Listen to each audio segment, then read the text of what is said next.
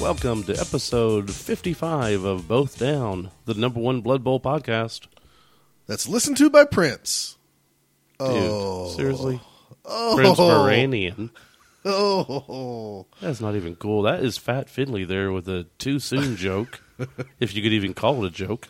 I don't even know if it's too soon. It's like right now, It's not right. It was like 10 hours ago, 10 hours ago. but still. It's, it's a sad day. Chyna and Prince have both died, and somewhere Jewel is freaking out. Welcome, everybody. This is Scott Prime, And Kilowoggy. Steve. Uh, yes, Steve. How come we never mentioned like your fake last name?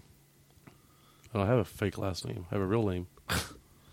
You have a fake one. What is it? It's um, Steve No, that's a first name. Cat Crusher. Would not be. I would not accept that name. but if you meant Pussy Crusher, yeah. Let Let's talk about cats for s- just a second. okay. Today on Facebook, you posted a cat giving a high five I sure did. It's High Five Day. for High Five Day. Mm-hmm. But the cat clearly looks like Adolf Hitler. I have no idea what you're talking about. Just because he was giving a Sieg Heil, it's a high five. The funniest thing about your Facebook post was Kent, who is known to dress up sometimes in blackface to mimic his favorite Pittsburgh Pirate baseball players, was like, "No, dude, that's uh, that's Hitler cat." Yeah. Well, he's very sensitive. we also Uh, posted a picture to our uh, Facebook both down feed of two cats fighting over swag we sent Rudiger. I saw that.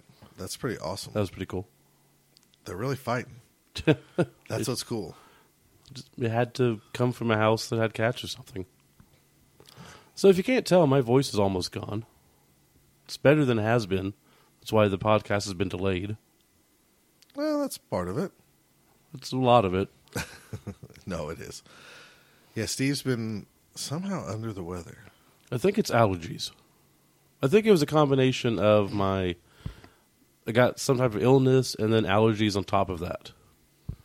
Well, my eyes have been like itchy and gooey the whole Yeah, last couple weeks. itchy and gooey. That's not. That's never a good term. well, I don't know you how. ever get your eyes gooey? You know, like you poke them and they just go squish, squish, squid. Just saying that they've been itchy, so I'm assuming that's allergies too. Yeah. So I guess it's that time of the year. Unfortunately, So, what's the word, man? on what Blood Bowl stuff? On anything, Blood Bowl stuff, life. Started a league, and I, I know, isn't that amazing? It's Finally, we've taken a long break and our league's finally started. I got a win in. You did. You should win it all. Yeah, that's a damn good team. One one podcast before the season's over, we're going to talk about your dang good team, Yeah, we might. I mean, I have no problem with it. and all you guys are doing is killing all the players that I've wanted to play with. Right. All Scott's teams. Now, to be fair, my my uh, Chaos Dwarf team, I have a star player, uh, Habo, who is block, pro, sure hands, dodge. I think right. No sure hands. Block Dodge Pro. Block, dodge, pro. I thought he had something else. I think you have another one with sure hands and block. Okay, I've got block on almost all of them. Right. But that guy almost died. Luckily, I have an apothecary who earned his keep. Yeah, I had a tough game with my Chaos Pack team versus uh, some orcs, and I thought I was going to be down players, so I used my apothecary early, which I should have saved for my star player, league MVP Minotaur Halleck the Manville, but I didn't. Yeah. And about two plays before the game ended, he gets strength busted. Uh, So the guy was a beast. he was a beast. He set the record for casualties in our league last year, and um, I can't retire him. I should. you really should. I should retire him. Because he's only worth 50000 more than he should be. Right. So he has um, but he has you know piling on, stand firm, juggernaut. I think that's all his skills. But He was good at one point, yes. but now he has four strength, and I know I should cut him Mm-hmm. and be efficient, but I just from the role playing side, I can't do it. Mm-hmm. He's the league MVP. I understand. He has fan favorite, Yeah. and he still has four strength, so that's going to be good in most cases. Right. Until he gets strength busted again. Well, at that point, then you must say it's fate and that he can't hang anymore. Right. Three string Minotaur. No thanks. I'm bringing him back though, at least for a few more games. We might try to ride out this season, and Might be a little crazier with him. well, he might just become a lineman Yeah. instead of like my my blitzer. I can see that. I've used him way too much for that, and that's probably why he was wide open to get hit and pounded. And Yeah. but there you go. And I also playing with my Nurgle team. Um, I have a guy who has a strength plus one and strip ball, and uh, he got Beast Man? strength. Yeah, beast man. He got strength busted. Or Pestigor, excuse me. I'm me. sorry, yeah, Pestigor, and he got strength busted as well, and um, no regen, so he's going to get cut. He's not worth No. just having strip ball on. No loyalty there. No loyalty there. So um, two big blows for my my two teams, and what sucks about the Minotaur is is that that's the only reason I brought that team back this year to play that season. Yeah. But oh well, that's what happens. I'll just have to win it all in his Thus is honor. Blood Bowl. Definitely. It's going to be an oncurring theme about getting beat up. Very well could be. Luckily, my Slann survived, so they're going. They just have a shit schedule. they have like the worst schedule. I don't remember who they all are facing, but it's bad. It's like Chaos Dwarves, Chaos Dwarves, Well, it doesn't help that you only have 11 Chaos players. Pact. No, it, nothing on that team helps. You're the one who played Slann. I know, and I'm playing them how I wanted, not smart. the two Me- meaning what? No catchers, right, no catchers, and with no Kroxigor. rerolls, Uh, I started with two. which is not enough. I'm up to three now. That's good. Maybe that'll help you out. It'll help. It won't help enough, but it'll help. Any other uh, fantastic Blood Bowl news? A lot of Kickstarters going on, Indiegogos. Yeah, there's a lot of those. I did actually sign up for the Pro Box by Iron Golems. You did. Yeah. It looked too good.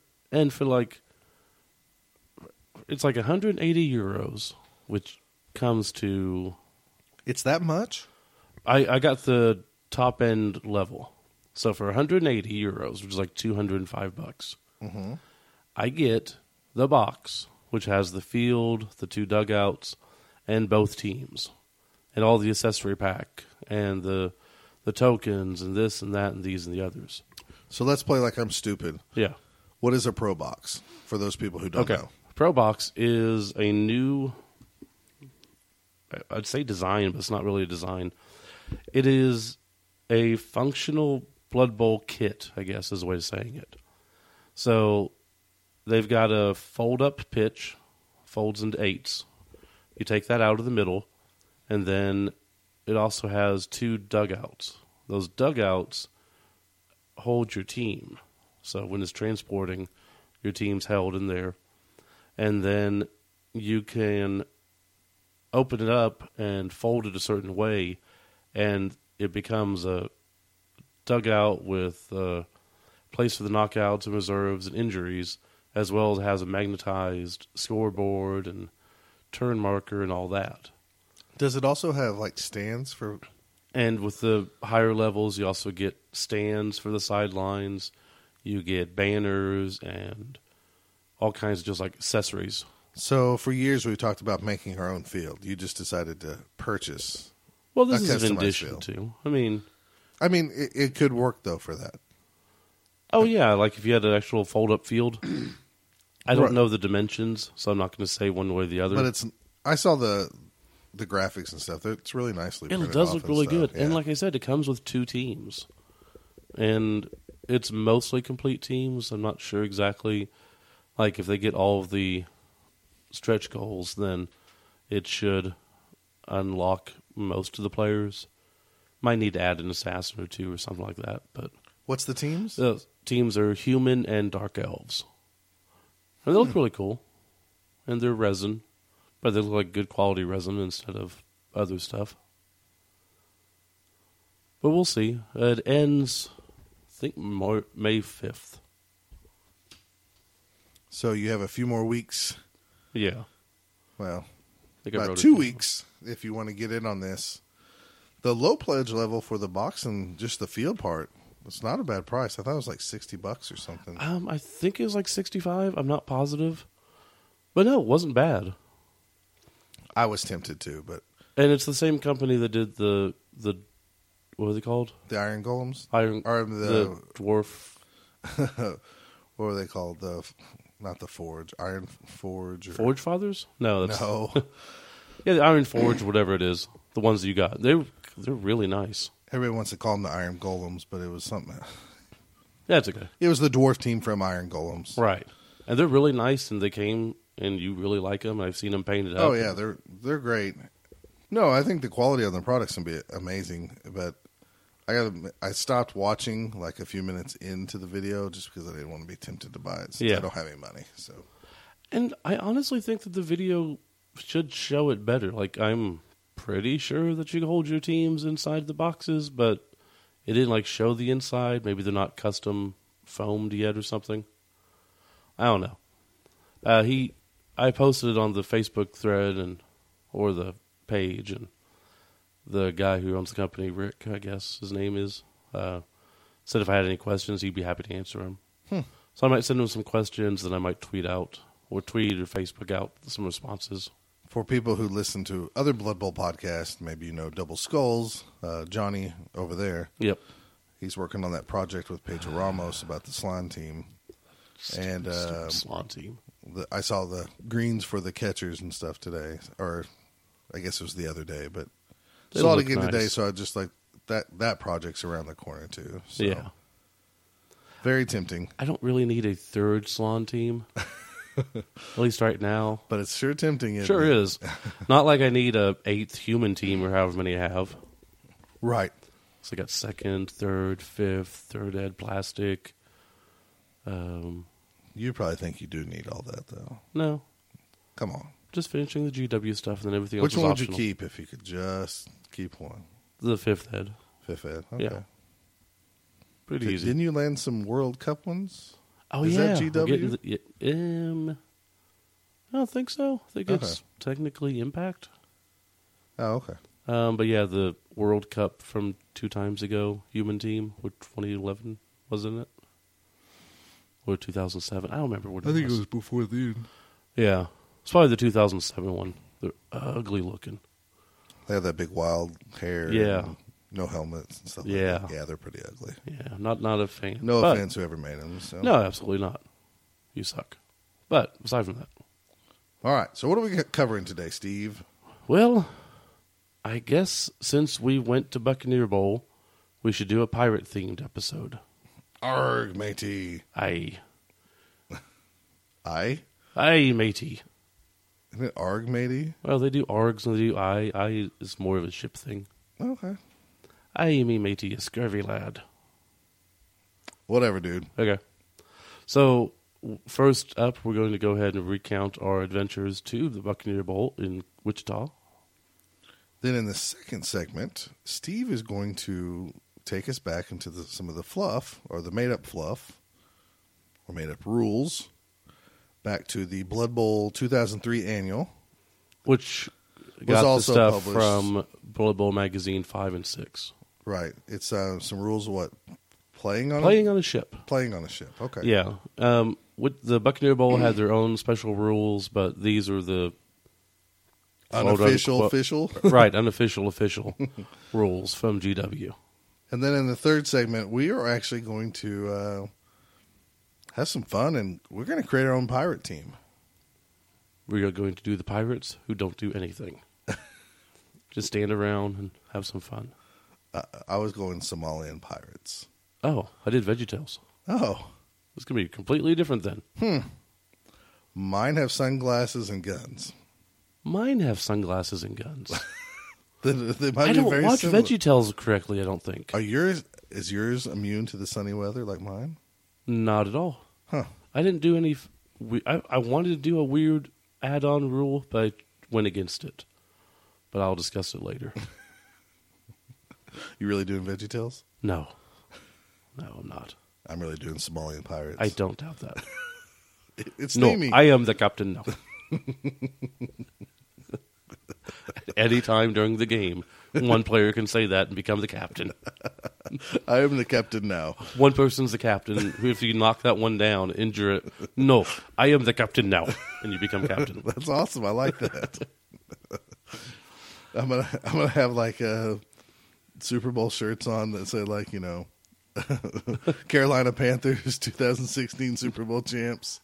New England Patriots, 1985 Super Bowl champions. There you go. There you go. this is gonna be a great episode. Uh, it'll be something. All right. With that said, let's uh, take a quick short break here, and then we'll come back with segment number one.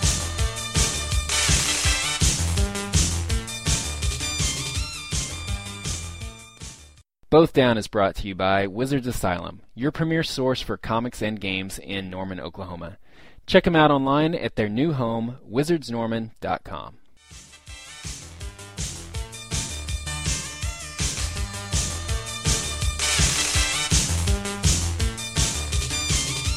All right. We're going to talk about some Buccaneer Bowl. Held last weekend, which was the The I don't know, not looking at calendar. 16th. 16th. Okay. 16th of April. It was a non Scars event, so it was not in our tournament series. Right. That's because we had one the weekend before, so we can't allow that. But um, That's okay. this was a tournament held at a mini con that was like for miniature gaming and stuff like that. The Flying Monkey GT, which was really just a 40k tournament. they had other tournaments, but we were the second highest attended other tournament. which is sad. I mean, it's, it's not sad, but or as of Saturday, we were the Right. highest. There was still a Malifaux tournament. Let's see, they had 40k, they had X Wing, they had either War Machine or Hordes. I don't. know I think it was a combination. Yeah, And then they had a Blood Bowl tournament, and um, yeah. We we got uh, ten entrants, so that was cool. there was 11, but one he one guy dropped, so it'd be even. Yeah, But um, no, it was a nice. Will and Gabriel up there were nice enough to run it. Yeah, it was a nice uh, smaller event. It was good. I really enjoyed it. Had some fun pirate rules. I like having the big attended events, but at the same time, the small events are fairly intimate, and you get to talk to everybody. You get to have a good time with everybody. I would have enjoyed it more if I was feeling better, but sure. I was having fun. Yeah, if I would have had some more sleep, then Yeah. I probably would have enjoyed it too. Because it's only two and a half hours away from us, really. So we woke up at six and drove up, Right, and uh, but made for a long day. it did make for a long day. So you want to tell everybody what you're taking, uh, what I or took, what you took? What I took was the Rutgers Point Blue Bloods, my pro elf team. I had 10 linemen, one with block, one with kick. Then I had two blitzers, both with dodge and pro. And I took Jordell Freshbreeze, who's 8 3 5 7 with block, diving catch, dodge, leap, sidestep. And one reroll. That's pretty crazy. And you yourself? So I took a um, Norse team, um, but really they were a Khorne team. Right. in the fact of uh, now that I'm past my 24 out of 24, I'm still trying to look for other races, maybe in the fluff or from the Blood Bowl lore, that I can mimic using the existing 24 teams, but giving myself some like preset rules on what I can and cannot do. So uh, I was going for a Khorne team, and by Khorne team, I mean the most obvious uh, skill for them Frenzy. is frenzy Of course. and how hard it is to control. So, since Norse comes with a lot of frenzy to begin with, I thought this would be a great opportunity to spam frenzy and try to mimic a Khorne team. And to be fair, it has the protection of if you're spamming frenzy, at least you got some, some block on some of those players. Right.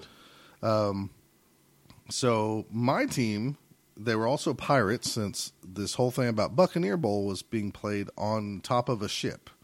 So and the special rules for that was this ship that before every turn, if you rolled a one or a two, you rolled a d6. And on a one or a two, the ship swayed back and forth. So you mm-hmm. rolled the d8, and then your all your players scattered, you know, that made- direction. It made for a fun mechanic. So I went, I looked in the second edition, you know, some of the, I actually went to Lore of Nuffle and I was looking for maybe something. I knew there was an old team called the South Storm Squids from second edition, which when we played, we made them Norse for some reason. I have no idea why, but we did. Um, so I looked at the lore of Nuffle to see what team they were, and they don't have them listed as anything. So I guess there's no documentation of what team that truly is. The South Storm. Squids. So this was a great opportunity to. I could do Norse like we played them back when I played second edition, and I can spam the frenzy to get a, a, a Norse worshipping Khorne team. So my team was, um, I took, let me see here, seven linemen. Three of those had frenzy. Two wolf runners. I stuck with the Khorne theme of being, you know, violent and mean. I didn't take block. Um, I gave them mighty blow. I had two berserkers, just like they come, you know, the block, frenzy, and jump up. And then I took an ice troll, and I also put mighty blow on him to go with the claws and stuff to yeah. kind of be more like that mutant guy for the quarantine. What is that guy called? The I want to say plague bear, but that's not it. Oh gosh, Dem- pit demon. it's some type of demon thing. Yeah. Anyways, I can't remember their name right. Bloodthirster. Bloodthirster. Bloodthirster. Yeah. Uh, in addition, I so I had I had the twelve players. In addition, you were allowed to take Sinbad uh, as a special rule for this tournament. And Sinbad came with he could play on any team, and he came with a skill called Sea Legs. And the special skill Sea Legs gave you the ability to when the boat shifts, you roll a d6, and on a one you shift with the boat. Otherwise, you stand your ground. Did that ever come in handy? It came in handy a lot, actually. Really? Mm-hmm. Because there was a couple of times that I thought about it. Because one of my players got it later on. We'll talk about the kickoff table in a second. Sure. But I just didn't care for the most part. Um, I guess if you knew he had it, you could put him by the ball, and then he doesn't move. Here's the bad thing Sinbad didn't play great for me. He didn't play bad for me. Yeah. He was, I really used him kind of like a lineman in some ways. He was, I tried to run, run a cage or a loose cage, and he was always on one of the ends of the cage. Yeah. That way, if somebody blocked him, he has sidesteps, so I could move him around. Nobody ever attacked him. I think he took like one hit Hmm. all tournament or something. I mean, I had him on most of my drives. Well, he doesn't. I mean, he's good, but he doesn't seem like a real threat.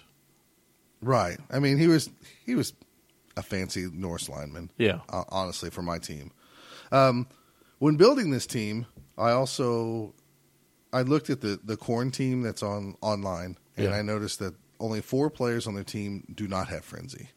So therefore, that's why I have four linemen that don't have frenzy, and I gave one of them sure hands to be my ball carrier. Okay. So I did go as maximum frenzy as I could, w- trying to duplicate Yeah. a Khorne team, and it turned out pretty well, actually. I thought, and you know, since I was taking Sinbad and they were Norse, and like I said, the second edition thing, we we said that that's what they were. So I just turned these guys into pirates, Makes sense. Khorne loving Norse pirates. Uh, I also had two re rolls, and then I had an assistant coach and a cheerleader, which I thought, hey, that's going to help me win a lot of kickoff results. And it, it really didn't. That rarely happens. No. So, uh, Eh. where you want to go from here? Um, we want to just go over quickly who we played and everything. Sure, you want to do all yours first? We want to go round by round. We can do round by Yeah. round. First round, I played uh, Joseph Kirchinger, Kirsch, whatever their names are. Kirsch, it starts with a K. Kirsch Gessner, I think. Uh, he played his Lizard Man team. He had a lot of bottle, which I had never gone up against before. Uh, I promptly knocked his ass out, so and he didn't come back, so that was nice. um, but he had a Kroxigor with with block and had sidestep on one of his skinks. Just kind of a basic Lizard Man team. wasn't really that hard. Like, I was I focused on his skinks, Right. and he focused on hurting me, which I kind of let him. And then I just kept going after those skinks and taking them down one by one by one, and it got to the point where, you know, I'm elves. I only need a few people on the field, especially with Jordell. Jeez, all I cared about was having Jordell and my blitzers. Everybody else is up for grabs. Right. So people went down. I fouled. People, you know, whatever. I just got rid of his guys as much as I could. But he hurt me a lot. But I didn't get any of my good guys. So I went up on him. I stopped him from scoring. I received. So I stopped him from scoring at the end of the first half by using Jordell's uh, witchy elf magic, mm-hmm. being awesome. Um, and then, like I said, just whittled him down. He didn't have enough skinks to score fast enough, and won that one. I think I won it two to nothing. I want to say Oh, good for you. no, two to one. I guess I did let him score. Yeah, but still, yeah, I still won. Well, good. Man, Jordell, he's a beast. I mean, I, I cannot state that enough. I I took him because he had sidestep. I figured with the ship rocking back and forth, mm-hmm. that and give sidestep to my two blitzers, it kind of made sure that I could try to maneuver people to the sidelines and not go out myself, Right. which did help. I had a lot of times that came in super handy. But that leap and five agility, just going into tackle zones, like three tackle zones, leaping in, picking up the ball, and then dodging out for not a one is just like, ugh. okay, got it, got it, got it, got it, and touchdown. Oh, Steve. Yep, yep. Enjoying the, the pleasures of five agility. It's, it's pretty damn nice. So the first round, I played against uh, a guy who is. Uh, it depends how you want to call this. I would say he's a very seasoned vet of Blood Bowl. I played a guy named uh, Kendall Kendall Bowser. Um, he it was his first tabletop tournament. Um, when I sat down, Will explained it. He's like, "Hey, we got a new guy here. He's played online some." And then talking to Kendall, he's played over 700 games online. Some. He's played some. Some. So inside, I'm going like, well, this guy's going to probably be a better player than me Because literally, we have not played 700 games combined. I'm almost definite that I have never played 700 games of Blood Yeah, Bowl. there's no way. And um, so I guess that's the difference when you play online. You can really rack up a lot of games Yeah. in a short amount of time if you want to sit in front of your computer because there's Yeah. always somebody willing to play. Um, so honestly, immediately I was worried because I was like, if this guy's an online game, if he's played 700 games, he's probably good. He's not Right. one of those guys who takes his lumps. He's probably good at it, so that's why he plays a lot. He may not know how to do a kickoff, but he knows how to position. I'm glad you brought that up. he there was a few little rules that he did not know, like like he set up for kick because he had the kick skill, and he didn't realize that. Oh, uh, it's half. It's like no, it's not. It's you get to choose. That's the difference between tabletop Oh, yeah, and yeah. cyanide. And I think he liked that a lot. Uh, his team was uh, four blitzers. Uh, he took dark elves, four blitzers, a witch elf, a runner, and the rest linemen. He had three rerolls. Um, he had uh, doubled up on some skills: dodge, sidestep on one blitzer, dodge on one blitzer, kick on one blitzer, and then Tackle. tackle, mighty blow on one blitzer. So, you know, I'm thinking I have three three guys with mighty blow. I can maybe wear this guy down, maybe have a chance at this game Right. for at least the first half. It is it was one of and I don't mean anything against Kendall. It was one of the most boring games I've ever played a Blood Bowl in my life because he played it correctly. He was very mechanical in um, okay, you're going to hit my I kick off to you, you're going to get those three hits on my guys. Now I'm, now I'm going to get them up. I'm going to dodge them away, and then I'm going to blitz you one time with my guy, and then I'm going to back off. Mhm. And that's how every play was. It was me blitz him, hopefully, and knock him down. And sometimes my ice troll would like to roar, so he never did my blitz. And we went back and forth with just one hit apiece on both sides. So freaking boring. Was it the right thing to do? Of course it was. Yeah. Um, he actually forced me into a spot where I had to I had him kind of committed on one side, and I decided to throw a little pass to probably break it open for a score the next play. And of course, I fumbled the ball, so it was pretty amazing. Yeah. Um, story of the game. Um, we ended up tying 0 0. Um, we ran out of time. There was like one play left. But we ran out of time. Time was called. It was 0 0. My three Mighty Blow guys, I think, injured one of his guys. Jeez. His Mighty, one Mighty Blow guy injured at least three of my guys. At least three of my guys. He was hmm. breaking armor.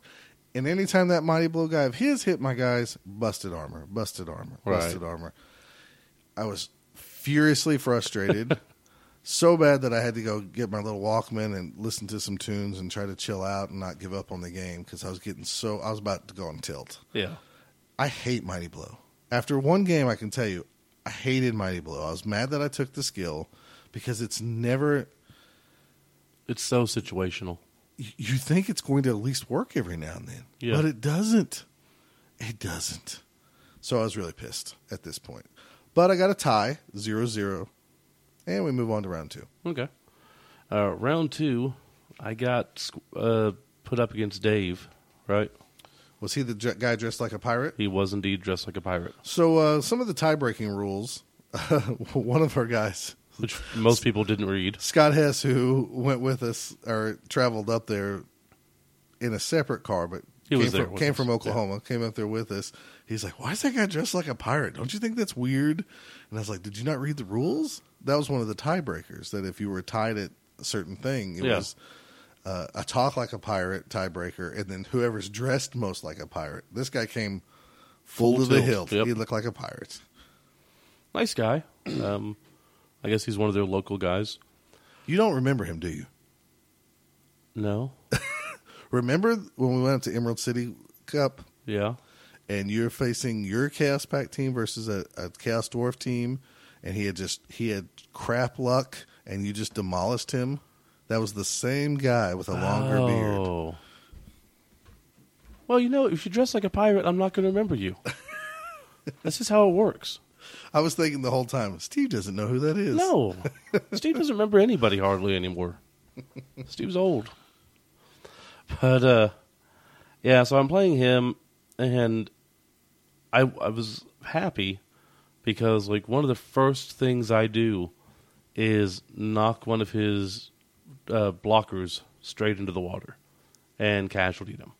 So he's down a blocker, which is good news for me. But all that tackle just was a pain in the butt.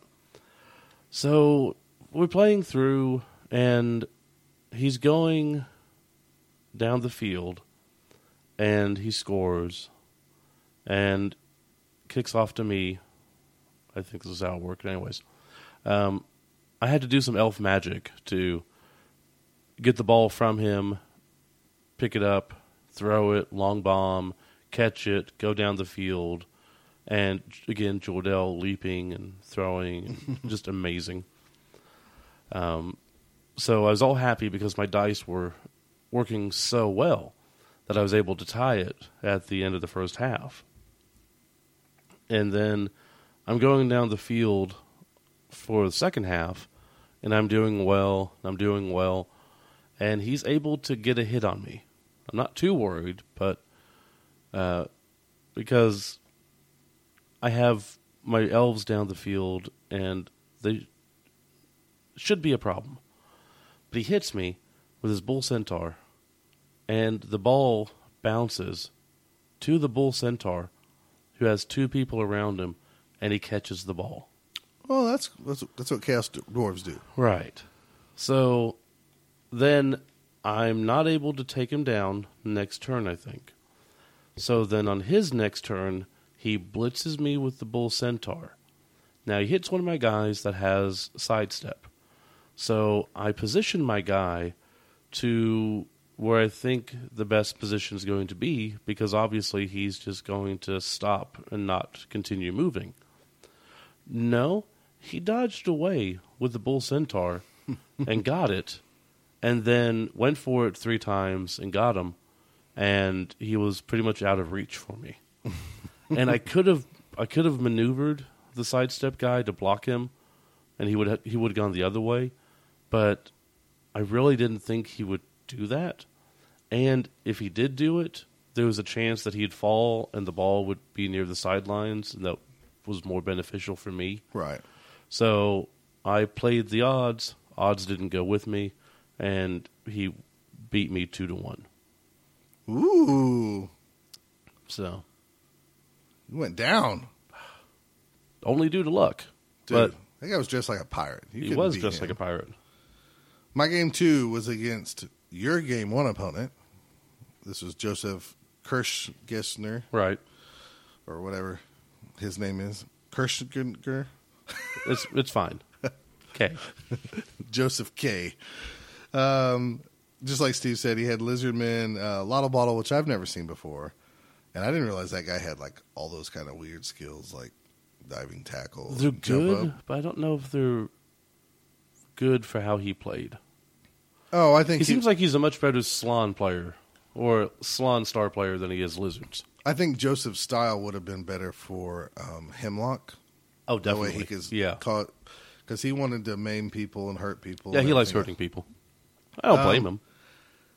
So our game started off. I got to kick off, and I thought just stay in control as much as you can. Um, I I was furious the whole first half because I couldn't injure anybody. Um, long story short, I was doing what you were doing. I kept hitting the skinks and hitting Yeah. the skinks and hitting the skinks and hitting the skinks with my mighty blow guys, knocking them down left and right. Never injured any of them Jeez. um, in this in game one, we had the boat move maybe three times. Yeah. In the first half alone, we had the boat move like five times in this game. Jeez.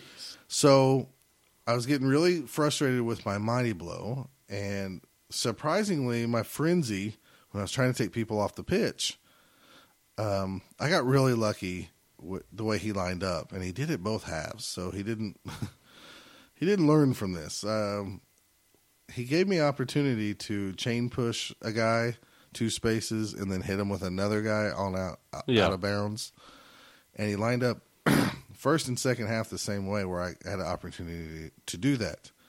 The bad thing was is I rolled terrible on both those opportunities. I ate a re-roll and then I rolled bad, so it worked out for him. But uh, long story short, the frenzy pushed guys to the edge, and I was lucky that the ship swayed even in the second half. There was two oppor- two times where I knocked three of his guys in the water because of the way the boat moved, and then the people got pushed out Three people each time. each time. Wow. So I really rode the sidelines on that, but I could never get him out. But the boat knocked him out for Yeah. me. So um, if you fell off the boat from the boat swaying back and forth, you rolled just like if the crowd would hurt you. Yeah. Well, the crowd was beating up people left and right. So like I had his casualty box filled up, but I had zero But you didn't do it. Right. Yeah. It wasn't until I think let's see, I scored, he scored, and then I had the last drive. You know, I had like four plays to try to score.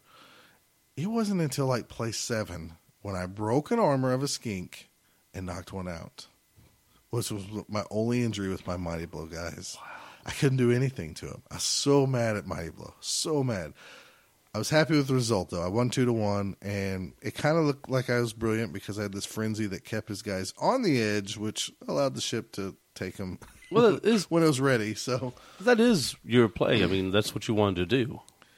yeah, but there's so many times I could have knocked him out of bounds Right. that it didn't happen. I was just, oh. And the ice troll up at this point, he's not breaking any armor with this claw mighty blow thing. It's just such a frustrating day. He's the troll screaming and hollering. I know I shouldn't be bitching and moaning because at this point I'm one in one win, one tie. But it was just an awful dice day. Yeah. I was furious.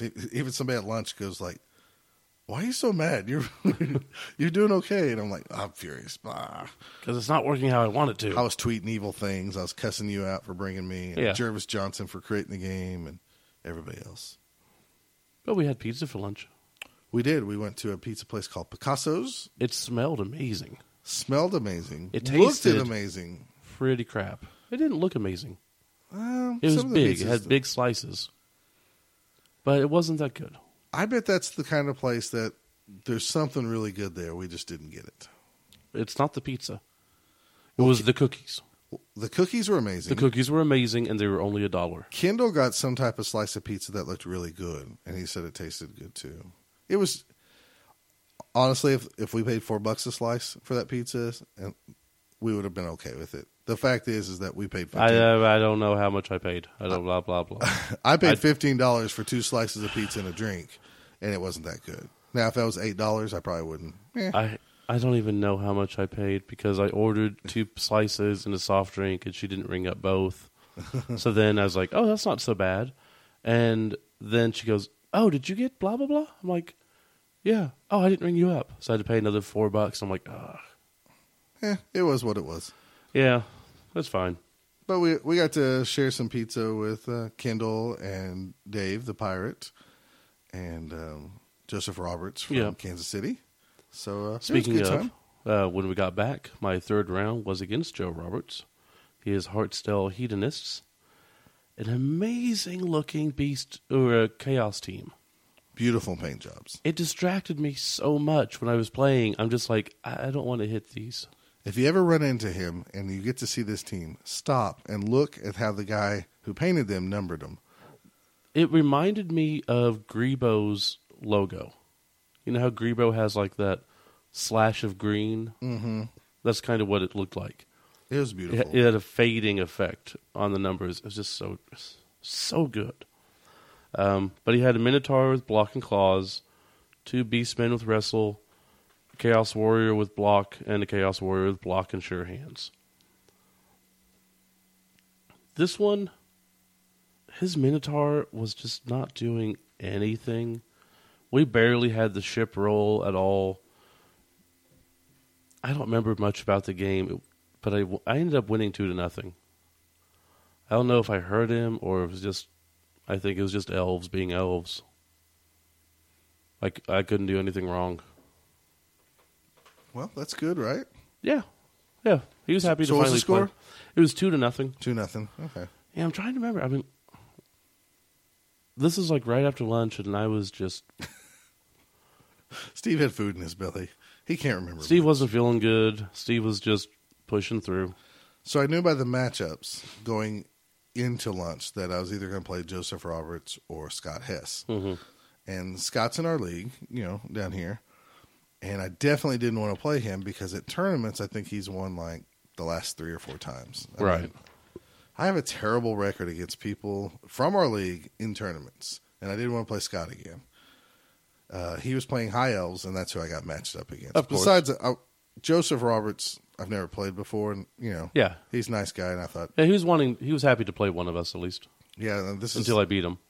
he's like, I hate you guys. Right. Um, so got to play your games, right? So it was uh, my Norse versus the High Elves that Scott won at um, Oklahoma Bowl, and um, he had Prince Moranion, and he had uh, Soaren Hightower on his team, two other star players, and a bunch of high off linemen. And I think that's in some re-rolls. I think it was a very plain team that needed those star players to do well for him to do well. Yeah. I think he had block and maybe kick on a guy or something. How'd the star players do? Because Moranion's never really. Neither one has really leapt out at me and gone, "Play me." Right. Um, Prince Moranion got hurt really early. really early. So he got knocked out of the game. Um, this game I dominated on injuries and KOs and stuff like that. Yeah. I, I beat Scott up a lot through crowd pushes and the boat shifting. Yeah. Um, I went up one nothing. Uh, game came back around to, you know, he st- he got some players back. A little momentum started going his way, and then all of a sudden he rolled for a pass. Um, my disturbing presence on the ice troll actually kicked in because he ran up and he was going to pass, and I was like, "Well, I got disturbing presence," and he was like, "Oh, I better." I got to work around that. So he Mhm. decided to go for it uh, to the outside edges with um, Soaren Hightower, and he failed it. And then I think he lonered it and failed that. So it was he was stuck with you know going down, which was a big deal. Yeah. And then uh, I got the ball back, and um, long story short, I won two nothing.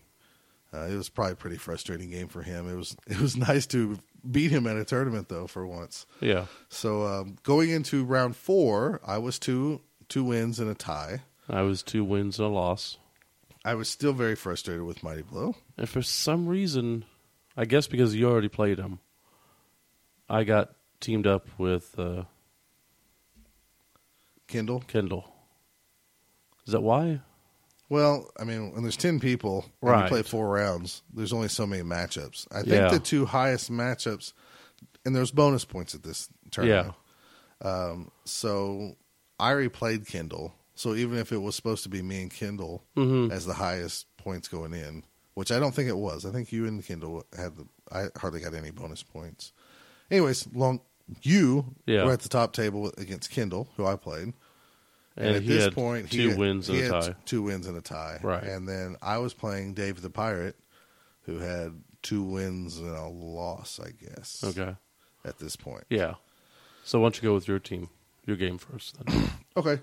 So I played Dave. I was. Because you're um, technically at second table, right? I'm at second table. Yeah. So Dave's team is exactly like Steve said. This Chaos Dwarf team. Um, I too some a few times calculated that Dave's not going to dodge away with his bull centaurs because it's too big of a risk. Right.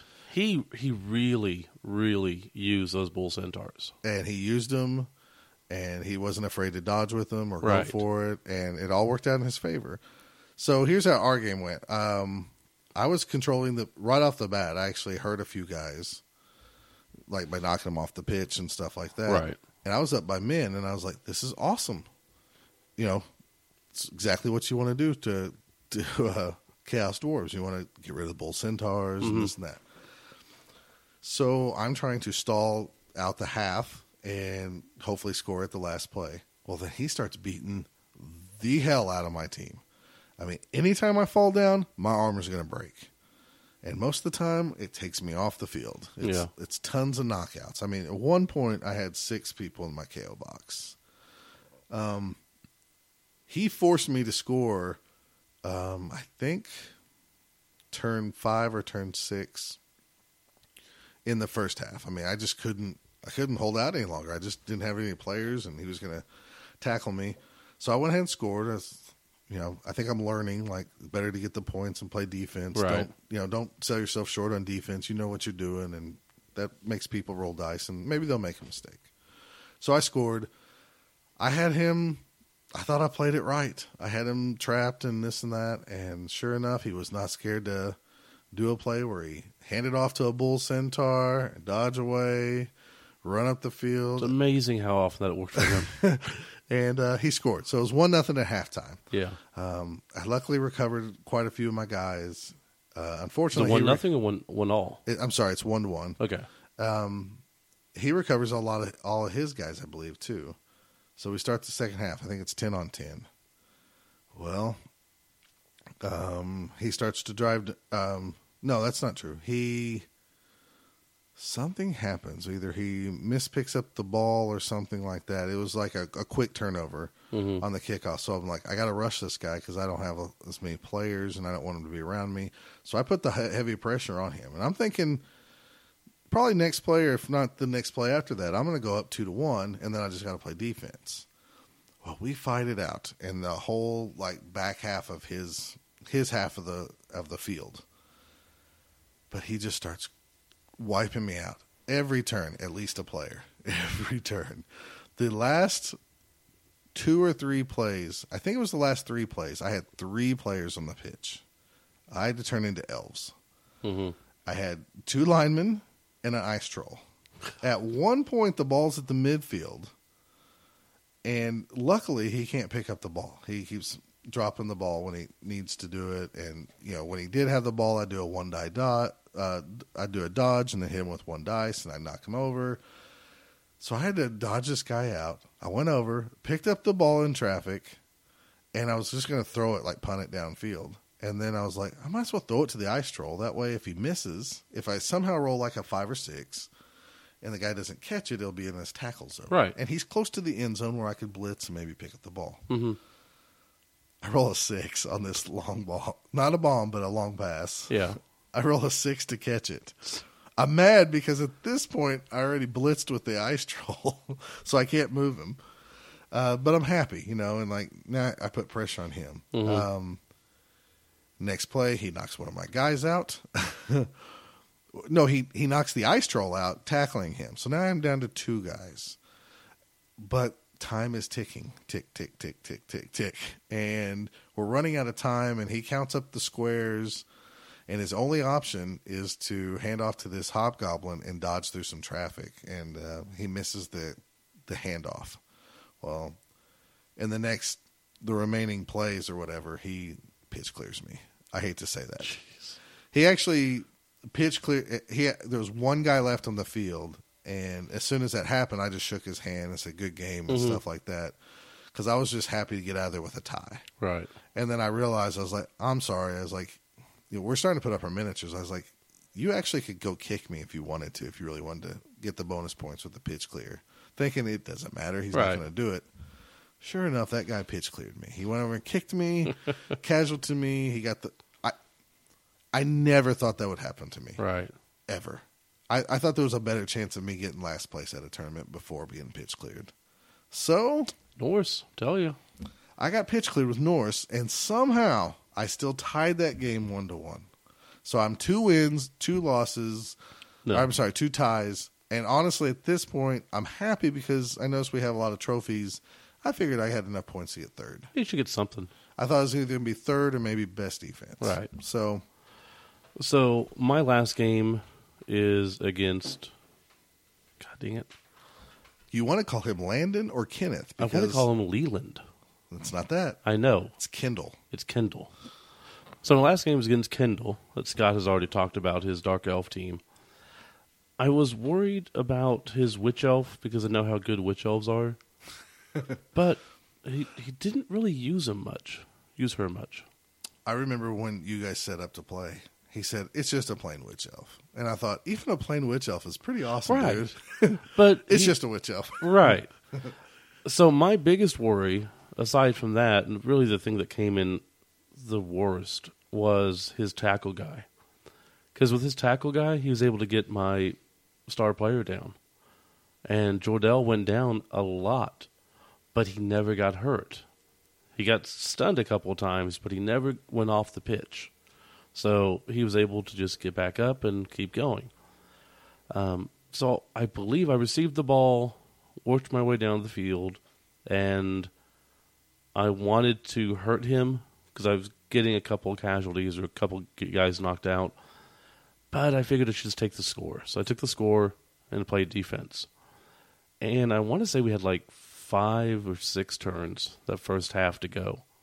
And I'm not the best on defense, but I think I'm better than I used to be. And I made my way and I stopped him and I tied up people because it was pretty, from what I could tell, it looked like he wanted to throw to his essentially outside receivers. He'd send two people down the field as options to throw to. So I'd always put an elf by those two. Like he could knock me down, but I'm making him waste a hit or, you know, whatever. So I was able to tie up people most part, and then whenever he'd get the ball, I'd leap in with Jordell, knock the ball away, and just be annoying. So up one nothing at half. Second half comes, he receives, and he's taking the ball down the sideline, but not like on the sideline because of the rules. About three squares away. But I have all three of my side sidestep pieces going down the field with him. So he's got his guy and then a semi cage around him. And I would just, you know, hit with my sidestep pieces. And, you know, they have block dodge. So they're hard as hell to take down, anyways. And I just kind of kept him on the sidelines for a while. And as I'm doing that, because at the time he's got the ball with his block dodge sidestep guy, which is also annoying. And the ship gets a wave, and everybody moves one square closer to the edge. so now he's like two squares away from the edge. and I'm still, you know, keeping him from moving down too much. So we're just like a little bit further than halfway, or the line of scrimmage, and it goes to the next turn, and it moves one square closer to the edge. so now all of his guys are right on the line, and he tries to hit me. I maneuver, and I make it to where he can't move forward. So his guy's just kind of sitting there.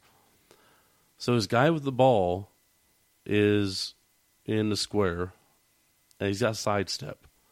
And I'm not falling into the trap of hitting him. I let him stay there because I can tell he wants me to hit him, so that he'll go, he'll move out, and then he can dodge Th- away. that's a great point. And our game in game one, as we were running out of time in turns, he sent that sidestepper out, Yeah. which I based him. And um, he, I know he wanted me to hit him. hmm That way I would miss the hit, and then he would sidestep one step closer, which would have put him scoring within reach Right. because all you would have to do is go for it to score, and I didn't. I, I didn't bite. No. I was so proud of myself because in the past I probably would have went, eh, I got a good chance of knocking him down. Right. When I had the sidestep, I felt secure enough that he wasn't going to hit me, and if he did, I could maneuver. So, with it getting closer and closer to the edge, now his ball carrier is right on the edge. I've got a guy, he, he's got a guy right in front of him, and then I plug up the rest of the holes, and then I blitz, and I hit the ball carrier with one of my guys, and he has nowhere else to go but off the pitch. Isn't that awesome? And I rolled both down. So we both stood there. And he was happy. He's like, Yeah, I survived. I'm go, You're celebrating too soon. So I moved up one other guy to do a chain push. I filled in another hole. Uh-huh. So I hit one of his guys, pushed him into one of my guys, which pushed him into another guy, which pushed him into the ball carrier and sent the ball carrier off the the edge. And he was pissed. Not like mad, but just like, oh, sure, I can't yeah, I believe. get it. So the ball comes back in, and unfortunately, it doesn't go the direction I wanted. It goes more towards his people. And then the start of his turn, the the way the ship goes again, one square to the side, takes off one of my guys and three of his, Oh gosh, and that's a game changer. it casualtied one of my guys, but knocked out two of his and reserved one of his. But ultimately, we never had another kickoff, so it never mattered. right? Yeah, that's a game changer. So had those people off, and he was able to get the ball, and I could tell what he was wanting to do. Again, he had people downfield, which he just kind of kept downfield so that he could throw. So it was becoming the end of the turn or end of the game, and we're at like turn seven. I'm trying to speed things up and getting everything done. So time gets called, and I'm up one to nothing, and he's he's doing the whole thing of oh I could have you know f- just more time I could have won or tied it, and I was able to finish out my turn because we have even turns. Mm-hmm.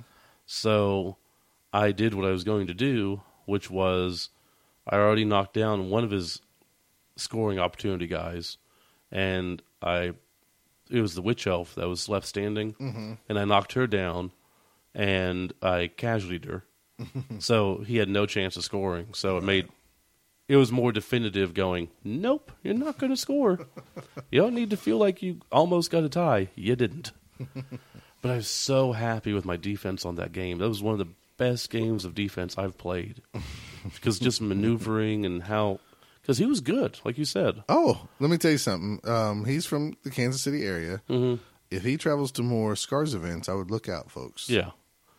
But I was very happy, so I ended the game or ended the day with three wins and a loss, which was good enough for first. Yeah. So I won the whole thing. you won first, and then I think by like eleven or sixteen points. Yeah, And second place was me. exactly. So, uh, which shocked me because I didn't get many, many bonus points, but I won second. I didn't get two- any bonus points. I won by two points over third place, which was Dave the Pirate. We were freaking. Scott freaked me out because we were doing. I was a little out of it still, but we screwed up the math, and Scott was like, "Well, he's got three wins and a tie."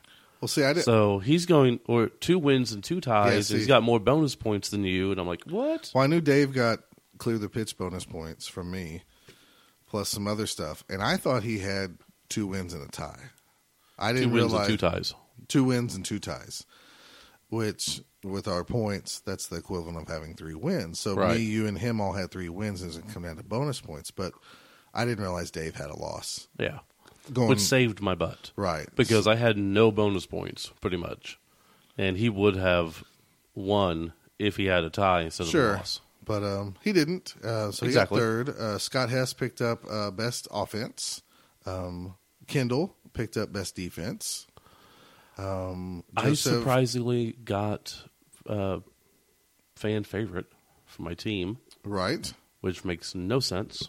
Well, here's the deal. There was ten people there. I don't think anybody painted their own team. Pretty much, that was the main problem. and then the people voted, and there was a tie, so they just rolled off. Yeah, So Eh, it is what it with is. it. Take it.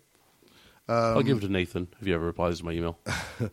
Joseph uh, Kirschner, Kirsch Gessner got most casualties, and then best sports went to Joseph Roberts, yeah, and I think that's all the awards.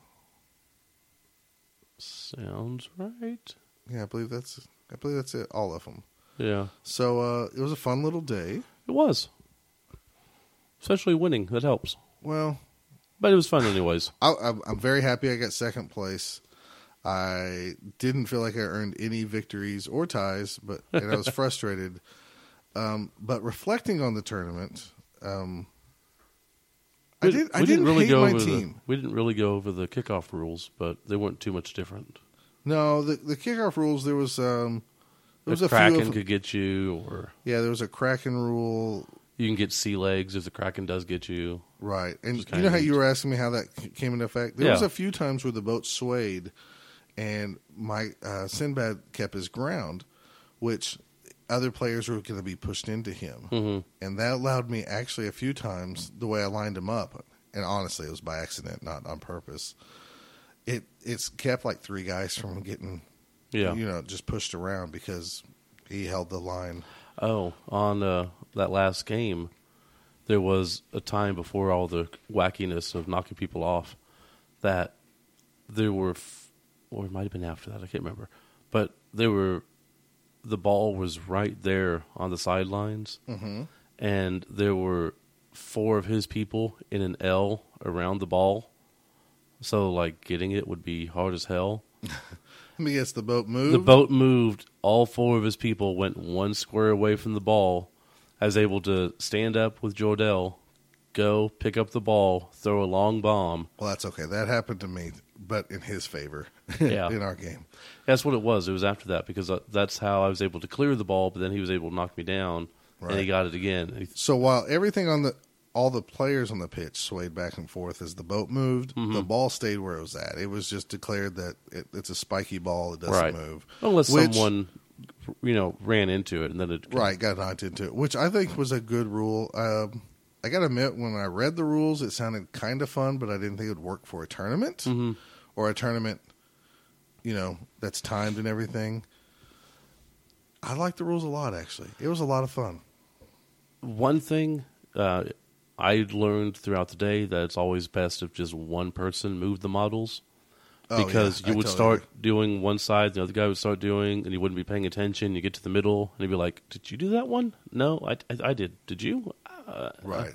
In, in most of my games, I, when that happened, I tried just let the other guy right." move him because that's what he wanted to do. So, But yeah, other than that, it was a lot of fun. yeah, I hope there's a Buccaneer Bowl too Mhm. next year. So, it was a lot of fun, and I don't It's- mind it being a small crowd. No, it's always fun to do pirate stuff too. Arg, my booty. Treat me like a pirate. Show me that booty. Treat me like a pirate. What Show me- that from? Turquoise Jeep. They're a that- band. That's a real song. Yeah, You listen to a lot of crap. yeah, but it's good. Flynt Flossy and whatchamacallit. What is that? What's their names? Okay, I'm sorry. It's fine. The They also do the song "How Do You Like Your Eggs, Fried or Fertilized?" Oh, Um, that explains a lot. Let me smang it, smash it, and bang it. Let me smang it. Um, something about I apologize to the maid for making the room so dirty or something. That A lot of really real good songs. sounds like stuff uh, maybe Brian too should download for his son. They're classy. to. Yeah, that's yeah, what I'm saying. That's what it sounds like. Yeah, real classy. Maybe Jeffro can let his son listen to those as Hopefully, well as wear a both down T-shirt. Yeah. All right. Well, that wraps up. Oh, do we want to Buccaneer talk about Spanglers? Nope. Okay. We're not even going to give them any credit. Basically, I we get teased a lot because all our tournament stuff is is talking about us playing Blood Bowl and eating food. Well, all the food sucked this year. It, so it really did. so uh, it it just sucked. Yeah. So we're not going to talk about it. Okay. Then we're going to go on to segment number two How to Play Like a Pirate.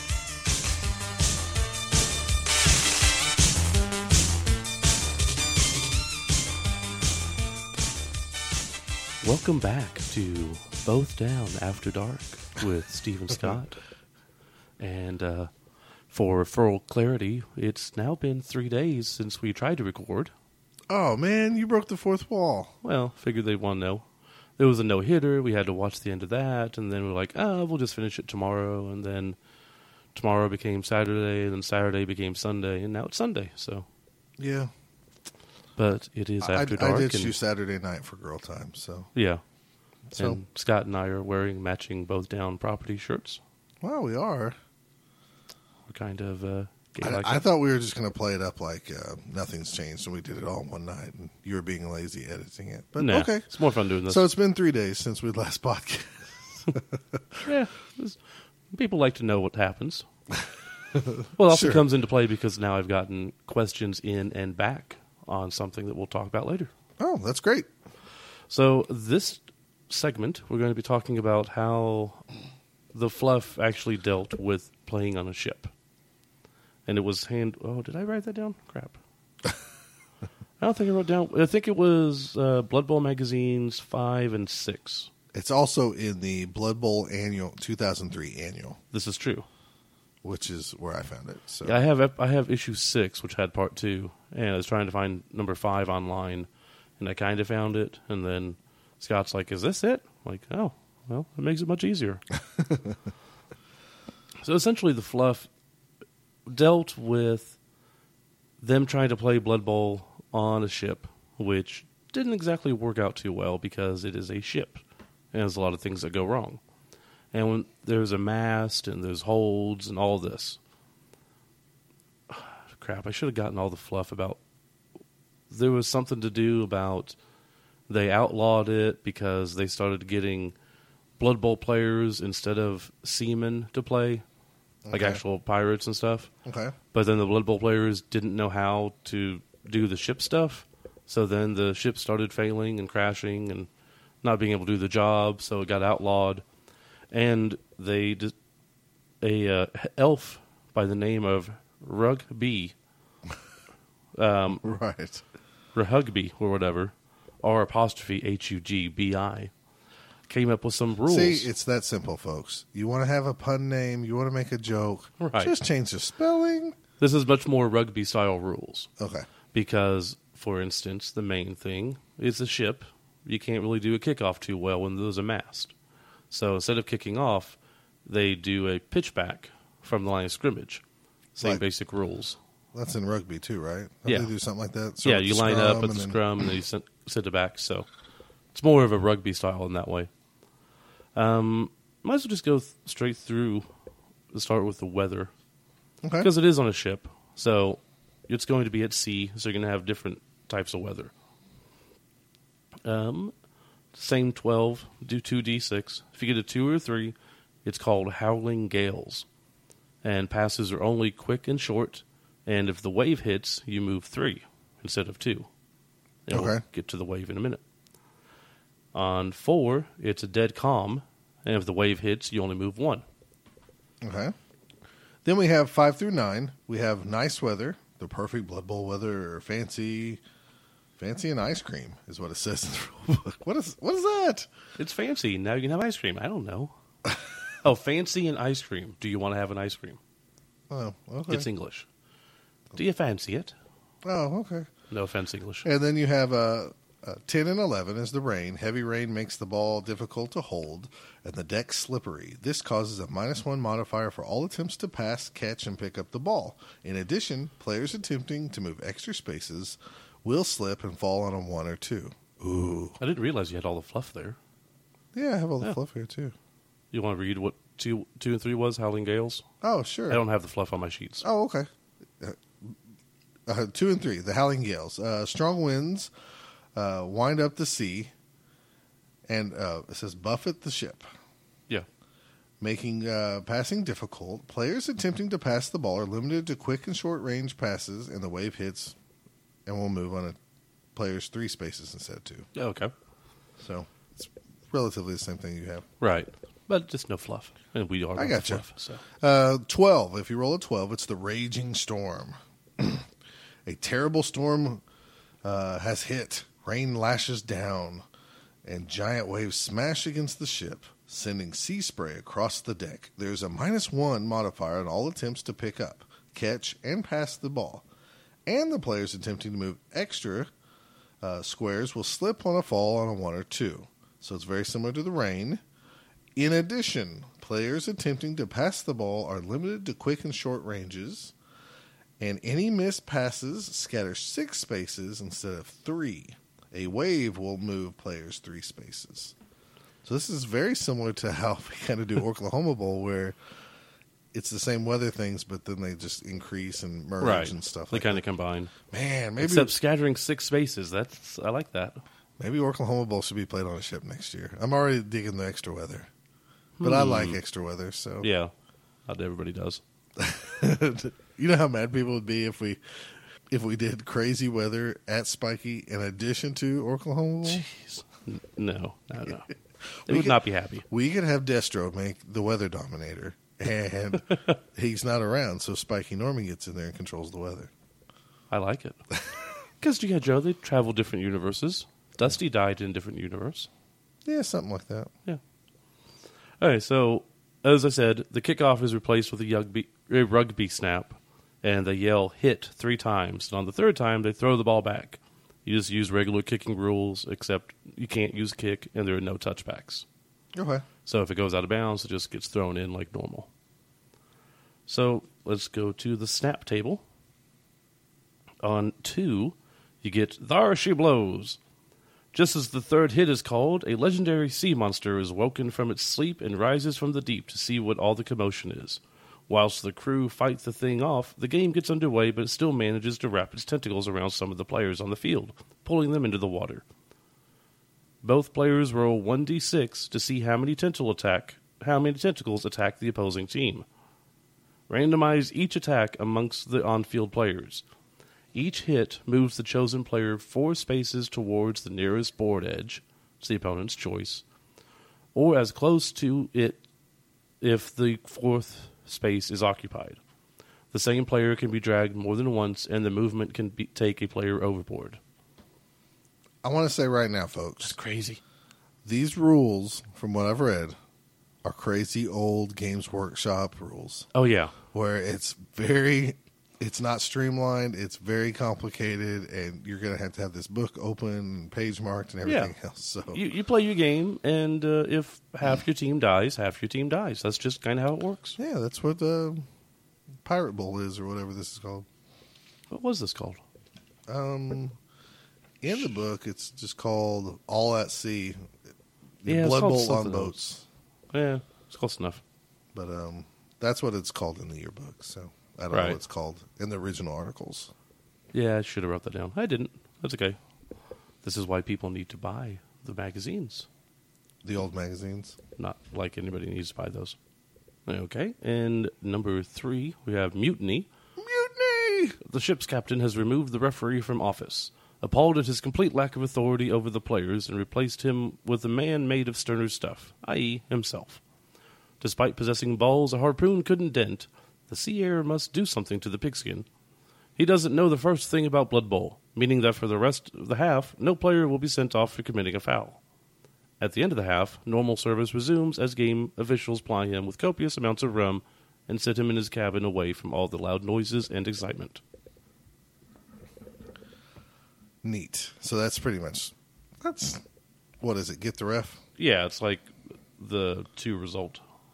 Okay, so number four is walk the plank. Arg, you be a traitorous dog, and that be no lie. The ship's captain has a slight difference of opinion with one of the staff. Both teams roll 2d6 and add the number of coaches to the roll. Count both head head coaches and assistants, which I always think is silly because if you're the head coach, why even bother? Having an assistant? No, no, no, no. You know how like you're playing Blood Bowl, you're Yeah. the head coach, Yeah. and you have assistants. It's saying add both head Oh, coaches. I see. Yeah, yeah. It's kind of like plus one, plus Yeah. one doesn't matter. I gotcha. I guess it's just part of adding to their it's the fluff. yeah. Uh, the side that scores the lowest, both if tied, is forced to choose one member of his staff, the wizard, apothecary, coach, etc., to walk the plank and may therefore not make use of him for the rest of the match. So therefore, we would roll.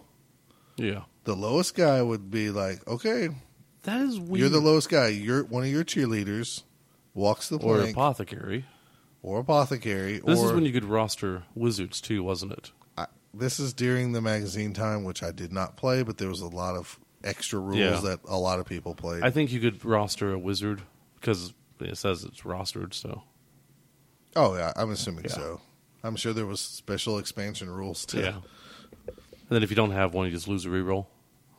Is that what it is? Uh, make him walk the plank and therefore not make use of him for the rest of the match. No, that's it. Okay. If you just Yeah, I got mine off of a website who is using the old rules for something. So okay. Well, this mine's different. okay. No, this one just means you like if you had one cheerleader and you made Okay. Hmm. me walk the plank, then if that kickoff, you know, for some reason happens, then Gotcha. don't get to use them. Uh, five is yo ho ho and a bottle of rum. The captain leads everyone in the singing of uplifting sea shanty. Both coaches roll 2d6 and add their team's fame and cheerleaders to the score. The side with the highest total, rerolls tie, get a bonus reroll for this half. Yours is fame. Mine says fan factor. Oh, it's the same thing, I guess. It's not the same thing. No, it's not. But this is probably mine is probably post the rule changes. Sure. So, well, maybe you should just read all of them then, since you have the better stuff. no, not necessarily. You don't want me reading all these. No. Number six, seasick. Some of the players start scrumbling to the s- sickly swing. Succumbing to the sickly swing. Is that succumbing? Okay. Succumbing to the sickly swaying of the sea and miss the drive due to a sudden bout of nausea. Roll one dice for each player on the field. On a score of one, the player is unable to join the drive and must be left in the reserve box. Both coaches may make substitutions for sick players and reset their teams before the snap takes place. I find that interesting. That's not so bad. It's better if you have serves, obviously. Right. But I find that interesting that you can roll and then make adjustments. Yeah, It's not. Yeah. So it's not too overpowering. Number seven, sea weather. The weather seems to be changing. Make a ro- new roll on the sea weather table and apply the new result for the rest of the match or until you roll this result again. Is eight just quick snap? Yes, eight is quick snap on my thing too. Exactly the same as the uh, kickoff table. Why go through all the bother? I guess not everything's different. They just couldn't come up with an idea for that one. Maybe they thought that was really important. All right. Nine. She canna talk no more. I don't know why. It's Scottish, but it is. Scott's pirate. Mm-hmm. The chief artisans come up to take a breather from patching all the holes, because you can get holes that we'll explain later. Nobody can understand him. Roll 2d6 and compare the score with the number of hold tokens in play. If the score is less than the number of tokens, the ship has started sinking. Waves hit every turn. Okay. That'll make more sense later, obviously. And 10's basically Raid the hole. basically the same thing Raid as the our hold. now. I'm sorry. Raid the hold. Right. The receiving team call a classic fake play and smash their way into the ship's hold before snapping the ball. Before anyone realizes what's happening, the team grabs 1d6 times 10,000 gold pieces worth of booty to add to its team treasury. Unfortunately, this play allows the defending team to act before the receiving team can reset. Uh, so the defending team get a free turn as explained in Blitz on the kickoff table. Okay, so this is absolutely nothing like what I was reading. so, um, that's really cool. Yours is totally different. It's a little different. It's different enough that I didn't think it was. I thought it was the same as the That's okay. Blitz. I'll I'll, do, I'll round out the next two. But then. that's actually like that because you get extra gold, and it's the blitz for the receiving team. right That's cool. before the receiving team. Let's see. Unfortunately, this play allows the defending team to act before the receiving team can re- reset. Oh, okay. So the receiving team's the one grabbing the booty. Right. Oh, okay. So it is kind of the same, but the receiving team gets paid. At least you it. get some money for it. I would not be upset to money sometimes. Like I get got a freaking blitz, but at least I got sixty thousand, which allowed me to buy my ogre or whatever. Right. Yeah. 11. Rock. A monstrous seabird searching for a tasty morsel with which to feed its ravenous offspring espies the ship from upon high and descends, giant talons outstretched, and attempts to pluck one of the players from the field. I love this. Both players roll a die, re-roll ties. One randomly chosen player from the team that scored the lowest suffers the attack. roll for injury straight away. In addition to, and regardless of result, if you score a double on the injury roll, the player struggled free only to drop into the ocean.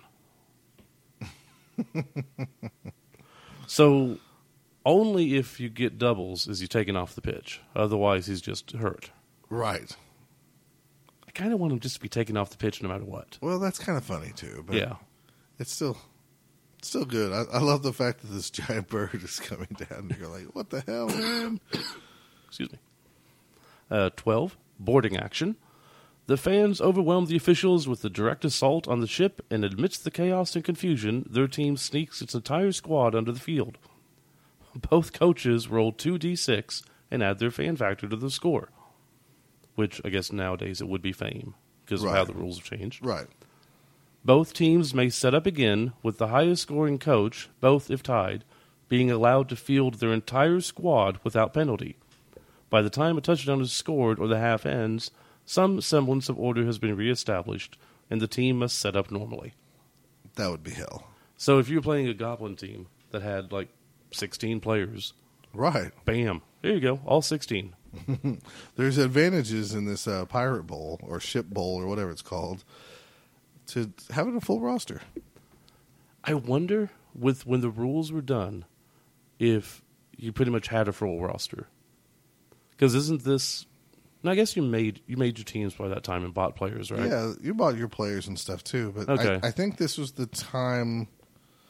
And somebody out there can correct me if I'm wrong. If you were playing around 2002, 2003, I think they had the. I don't know if they had the inducements that we know today because there was a time where you had inducements where you look at the different monies, and then you would say like you get three rolls on the inducement Oh chart, yeah. and Yeah. you could roll to see, you know, like, oh, I got a rogue wizard, Right. Oh, I got, she's got game. Okay. You know, it was like a lot of the card things, but you got to, you got to roll randomly Hmm. and get those. So But I wouldn't know. I was deep into HeroClix at the time. 2003. Mm-hmm. You were too.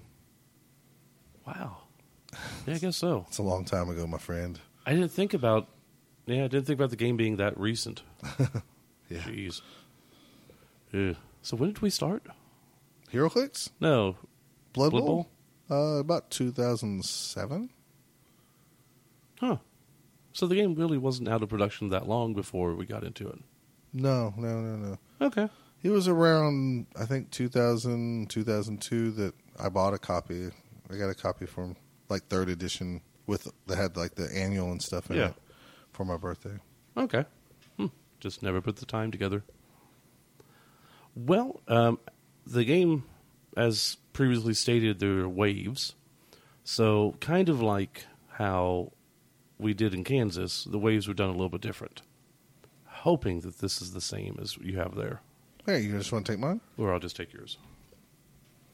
Don't don't trust no website, dude. Ah, apparently not. That might be some some dude in Guam who just made up some stuff. He said, "I don't like these changes." Now you just pissed off everybody in Guam. Well, there's about four people there and a military base. Sorry, dudes. no, I, I don't know. I'm. Right. I mean, I, I know your source. You went because you only had half the rules, but Well, also, I just it was easier to copy and paste than Sure. double check. No so problem. That was my bad. Uh, so, in order to represent the waves hitting, At the start of each drive, you get a marker, and it's called the wave marker, obviously. And you put it onto the team onto the turn tracker to make sure you don't forget. And the template has a one as to the front of the ship, the six to the back of the. It's like the north end zone, south end zone. Mm-hmm. Two and three is to the left. Four and five is to the right. Right. Port, bow, stern, starboard, however. Okay. So you place the template at the side of the pitch as it is. So to find out if it hits, like I said, you put it on your turn marker. So if you're like on turn three, you roll the d8, and if it turns into if it shows up as a three, the wave hits. I guess what one out of eight chance every time. Sure. It's not too great. But the waves in this is way different than what we played in Kansas. Yeah, everybody moves two, so it's either forward, back, left, or right, depending on the d6 that you roll. Right. It wasn't a D8. It was you get one of four directions. Right, which makes it a lot easier, but not as fun. And doesn't happen as often. But the weather changes all that. So when you move, like I said, you move uh, just two spaces. However, you can be stopped by a player or a, a mast or an unmovable object, which we'll get to. And even if you're prone, you would get moved. And if the ball is loose, it also moves. Yes. So that's kind of different than before, Right. because the ball would stay. I, I, I like the ball staying better, but I thought the rules we played up in Kansas with the ball staying was actually made the really changed the dynamic in a lot the of dynamic of the yeah, yeah. people being knocked into the ball and stuff like that. So the ship, the uh, ball itself will not fall off the edge because Okay. it has a railing. and However, there's no crowd out in the ocean to throw it back in. So that's well, actually, the- there is a flotilla. If the ball does go out by any other means, uh-huh. They said that there's a flotilla of. Well, this is for uh, people who get fall, fall out. So if the ball goes off, it gets thrown in by the guy in the crow's nest. okay, but he can't control it well, so you do it just like the regular throw in. So okay, basically, the rule's not any different. There's just a little fluff behind it, okay. which makes it fun. So But the- technically, the, ball gets lost, and then that guy Right. pitches out another one. Okay, So if a player falls off, though, there is a flotilla of ships around with divers and rescue people. So you fall off, and you immediately apply your armor roll as an injury, or your armor value as an injury. So it's just show that if you have more armor, you sink faster. So if you have a, except for trees, trees float apparently. okay. So there's no automatic. That is inju- definitely coming out of second edition, third edition stuff. right. So Trees float. if you have a if you're a stunty and you have a five armor or six armor, you just go into the reserves. You get put back on. You're easy. Oh, I get what you're saying. If you have whatever eight or a your nine, armor is, that's right. exactly what your injury is. right. So, if I had an ogre with, for some strange reason, a plus one armor, Mhm. and he goes overboard, he's automatically casualty. yeah, you would be. Wow. And dwarves with nine armor would automatically be knocked out, even though they're thick skulled. Well, this skull works on eights. That's what I'm saying. Okay. Okay. Oh well, yeah. Sorry. Yes, right. I'm just saying. eh, no, no, whatever. That's cool. But then uh, once that does, basically they do this for each turn.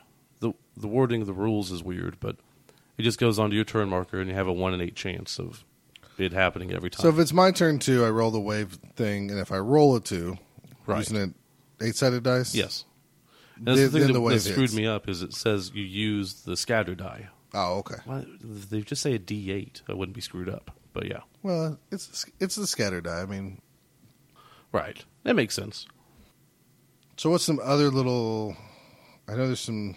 Yeah, I just kind of breezed over. it. You gonna go over cannons? Sure. Um, cannons.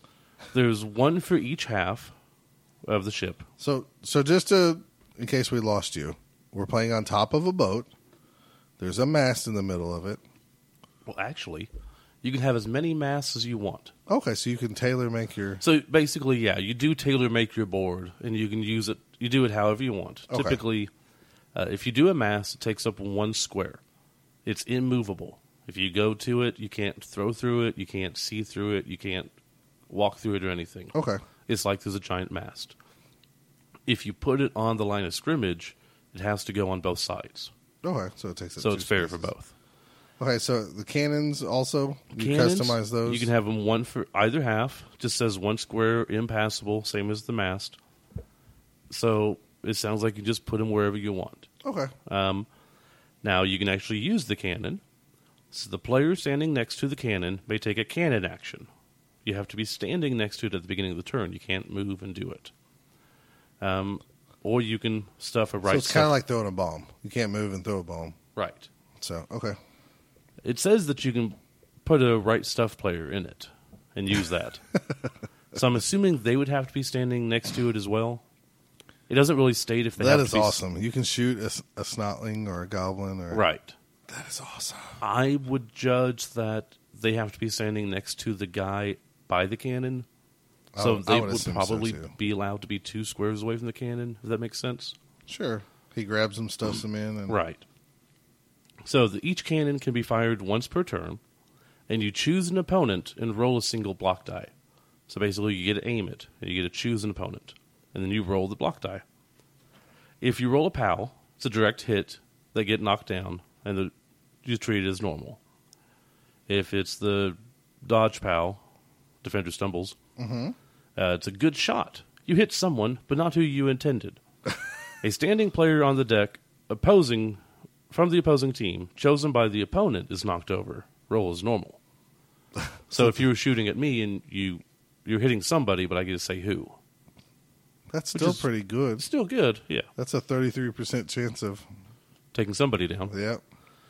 Um, And, and you, I'm assuming you having dodge and rolling defender stumbles doesn't matter, 'cause Right. It's just a result on the it's a cannon. cannon It's cannonball. just Okay, it's hitting you.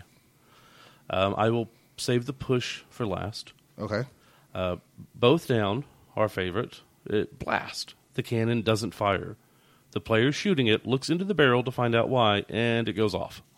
and then you get knocked down and rolls normal. Okay. And then a skull is bang, and the cannon explodes. You remove it from the game.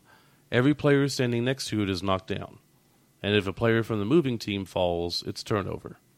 Hmm. Which I don't know how a player from the moving- moving team wouldn't fall down since you have to be next to it to fire it. But that's how it's written. Okay. So the push is the interesting one. It's missed. The shot scatters three times from the target. Anyone standing in the square it ends on is knocked down. Otherwise, it goes through the deck, taking any downed player with it. So hmm. if this happens to be somebody, they get knocked down. If there's someone on the ground or if it's Okay. empty, it just goes straight through. so goes this goes back through. to your kickoff result, which was number With the- number nine. yeah, with you the can't take no more. Mm-hmm. So if the hole happens, like the goes through, you put a to- old token on the deck, and you can no longer move onto that square by choice.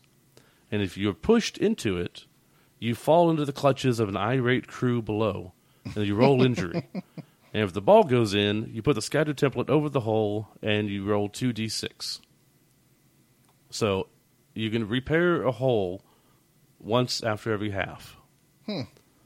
So if you're doing this a lot, you can get a lot of holes. And then if you get that kickoff result, you're going down. Is cannonball once per turn? Yeah. Okay. But it's per person if you buy it. So you can do it 16 times. Oh, both sides could do Yeah. it. Yeah. Okay.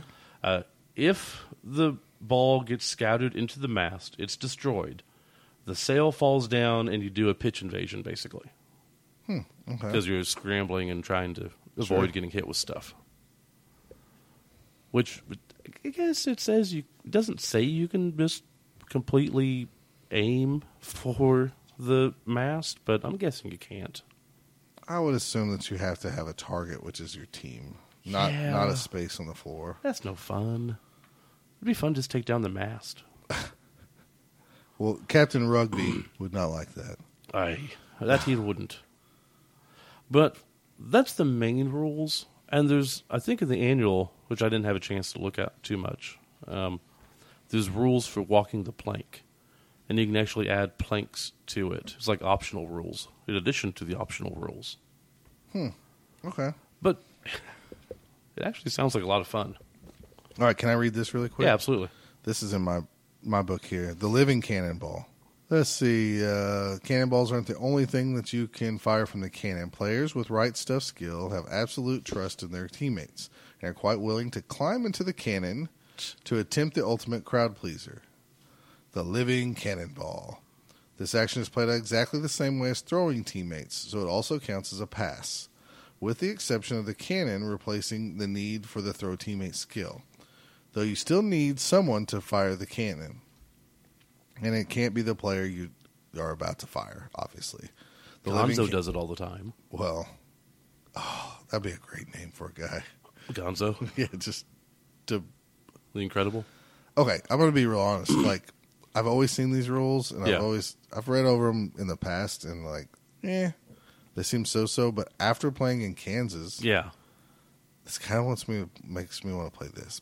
we could do a tournament. on Anyways, so uh, we continue on. Um, so the living cannonball player must have the right stuff and be adjacent to the cannon to be fired. Okay, so it does say that. Uh huh. But is otherwise free to take his action either before or after the firing. Uh, choose your target square, any empty square on the field, Yeah. and roll the block dice applying the results. Uh, the pushes. Is it a bird? Everything goes to plan, and the crowd roar with delight. Scatter the player from the target square six times and attempt a landing as normal. Jeez. Both down. The fuse fails to ignite, and nothing happens. The right stuffer climbs back out to see what the problem is and loses his action for this turn. Um, defender stumbles.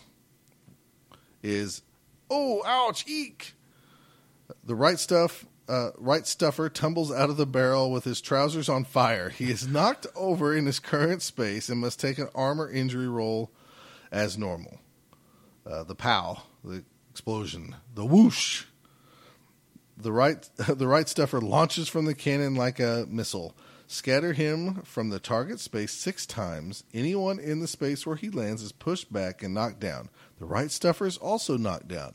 Both take armor injury rolls as normal. If the space is unoccupied, there is nothing to cushion the impact, resulting in the light stuff, the right stuffer, smashing through the deck, just like a cannonball. The ship is holed, and the right stuffer counts as having fallen through it.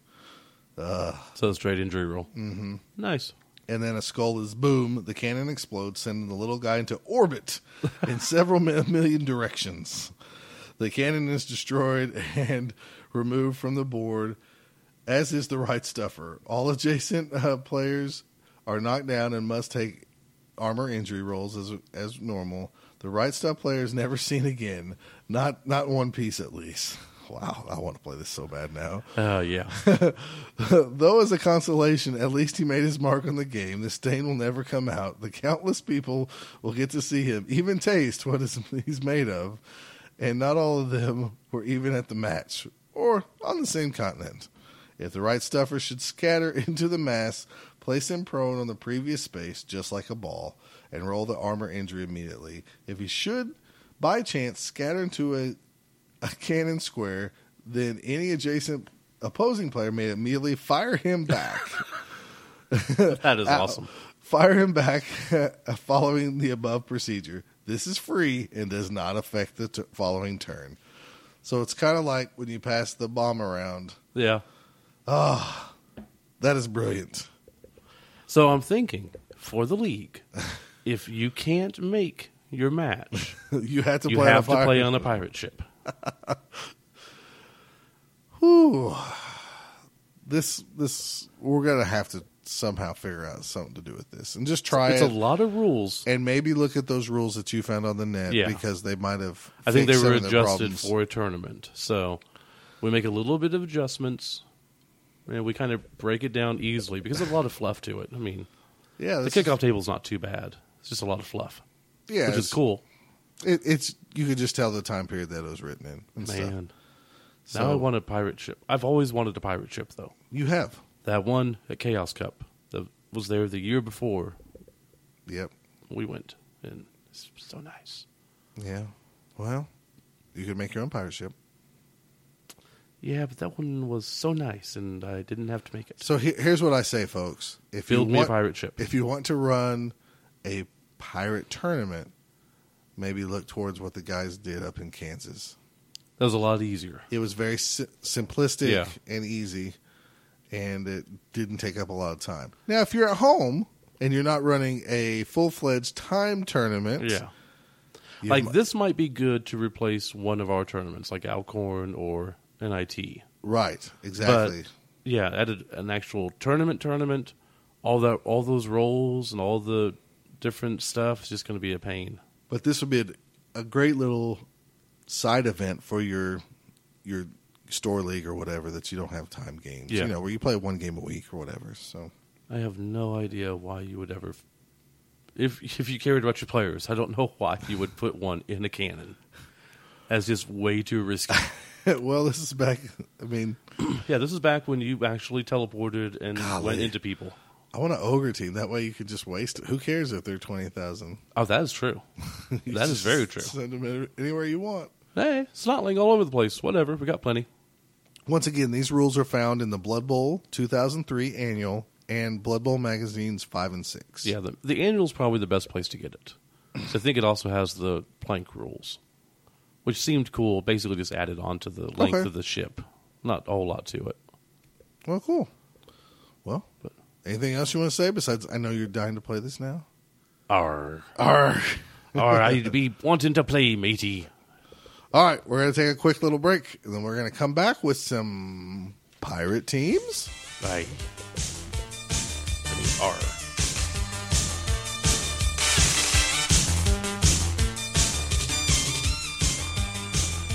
All right, we're back for some create your own pirate team. Build a pirate with Stott, with Scott and Steve, Starting to Steve. with Scott and Steve.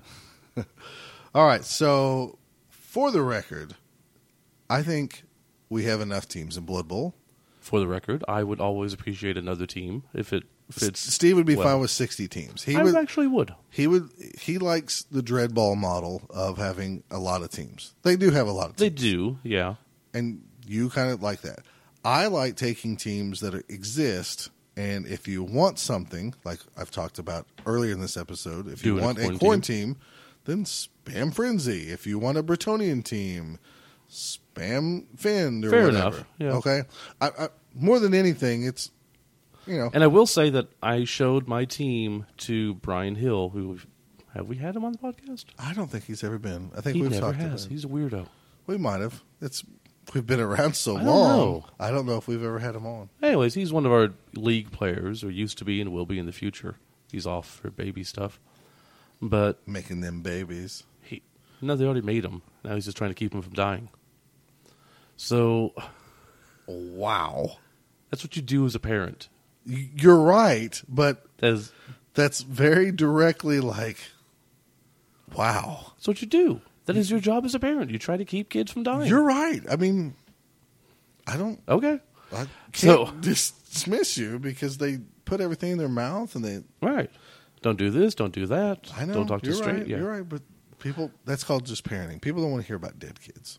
No, I didn't bring up dead kids. You Okay. did. I We was talking about live kids and trying to keep them that way. Okay. Well. You're the one who said dead kids. Okay. Anyways, um, I showed him the team just kind of to get some feedback, and he said he liked it, but it's not too different from a human or a Norse team, which I countered with the fact of they are humans, so they're going to be kind of sort of along the same line. Sure. I get that. So, which it goes with your thing because he played a pirate team with all pirate models, but used them as Norse. Right. He's also the same guy who wanted a ninja team hmm and one of the guys trained in martial arts, so he chose dark elves Right. to represent that high agility, which and makes stuff like sense. that. So, so that's where he comes from.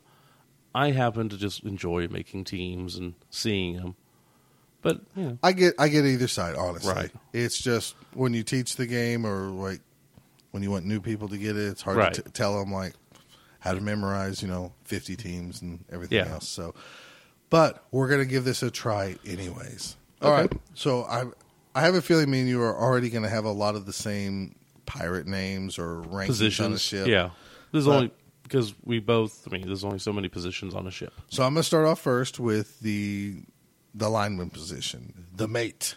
Mine is a 0 to 16, 6 movement, 3 strength, 3 agility, 7 armor, access to general skills only, but the ability on doubles to get all the other things. So agility, strength, passing, mutation. Makes sense.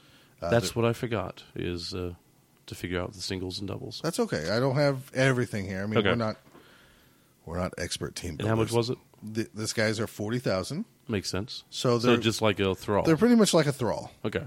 Um, then the next position up is a rigger, and what from I was reading on them, they're the guys who do the agility guys who go through the mast and Right. Make sure everything's up and running. right. So they have to scramble around the ship, Mm-hmm. and it's a very dangerous job. So these are a zero to four positional.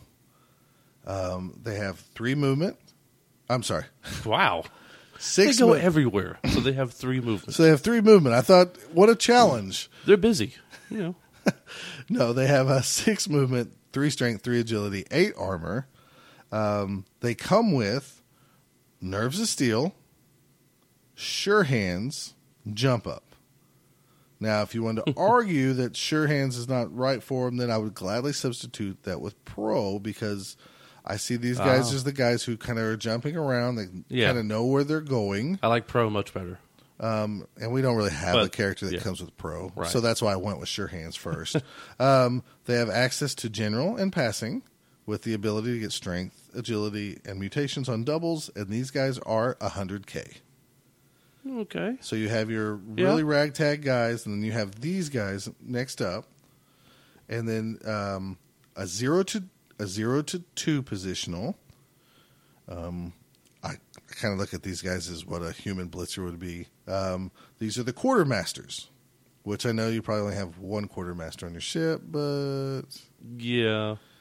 Anyways, I needed a position. This is where we differ. So uh, I have a quartermaster. He has seven movement, three strength, three agility, uh, eight armor, uh, has access to uh, general, strength, passing, and then can get agility or mutation on doubles. Nice. They, they come with stab because they carry a sword, block and thick skull, and they're 100, uh, 110k. And you can only get two of these guys. okay. So these are the main positions you're going to have, and then I have a couple little extra positions. Uh, Okay.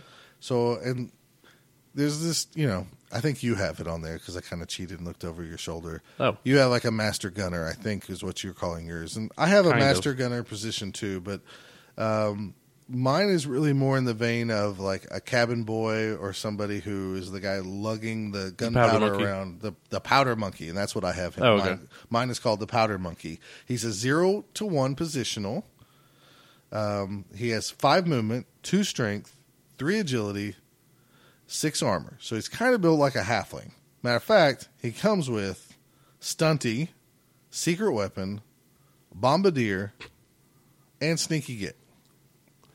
I almost made that exact same thing, but I have so many positions and stuff that I I cut them. Okay. But it was Uh, almost the exact same thing. He only has access to general and doubles on everything else. I have him at 50k. That is probably I don't know how to, to space out the money with secret weapons, so Right. I don't know if that's really right or if it should be 60k. But that's what I have him. He's he's a young boy who's he's a young. I want to be a pirate one day. So he has the stunty, but he doesn't have the dodge. So he can he can move around. Right. Uh, he can get hurt more, but he can also throw bombs. So, Yeah. And then last but not least, I have. I felt like this team is in the vein of the humans or the Norse Mm-hmm. or the Amazons, and I know the Amazons don't have a large monster, but these teams that have like that one large monster option, and Right. I kind of went a little bit of uh, Pirates of the Caribbean here on this, since they're traveling the, the world and they're pirates and Right. so they befriended kind of this what I'm calling the sea swab. So he's like he's kind of probably the dumbest guy on the ship, but he's also the strongest guy. So he's, he's a big guy. So he's a big guy, zero to one. Uh, with four tentacles for a mouth. tentacles for yeah. He's uh, from uh, He's Davy Jones. Yeah. Yeah, however you want to look Okay. at it. Okay. Um, he has four movement, five strength, one agility, nine armor, access to strength, and then everything else is on a doubles. he has, and this might be broken, but I see octopus, octopus, octopi, and I see crab guy. So he has tentacles, claw, stupidity, thick skull because he's hard headed Yeah. or a thick shell, and then he has some regen because he's got that shark cartilage in him Jeez. for 140k. That Yeah, might be a, might be a little low. might be low. I, I don't know, Although my one of my positions is low. but the stupidity's really bad. Yeah. Claws pretty good. Tentacles is pretty good. So I don't know.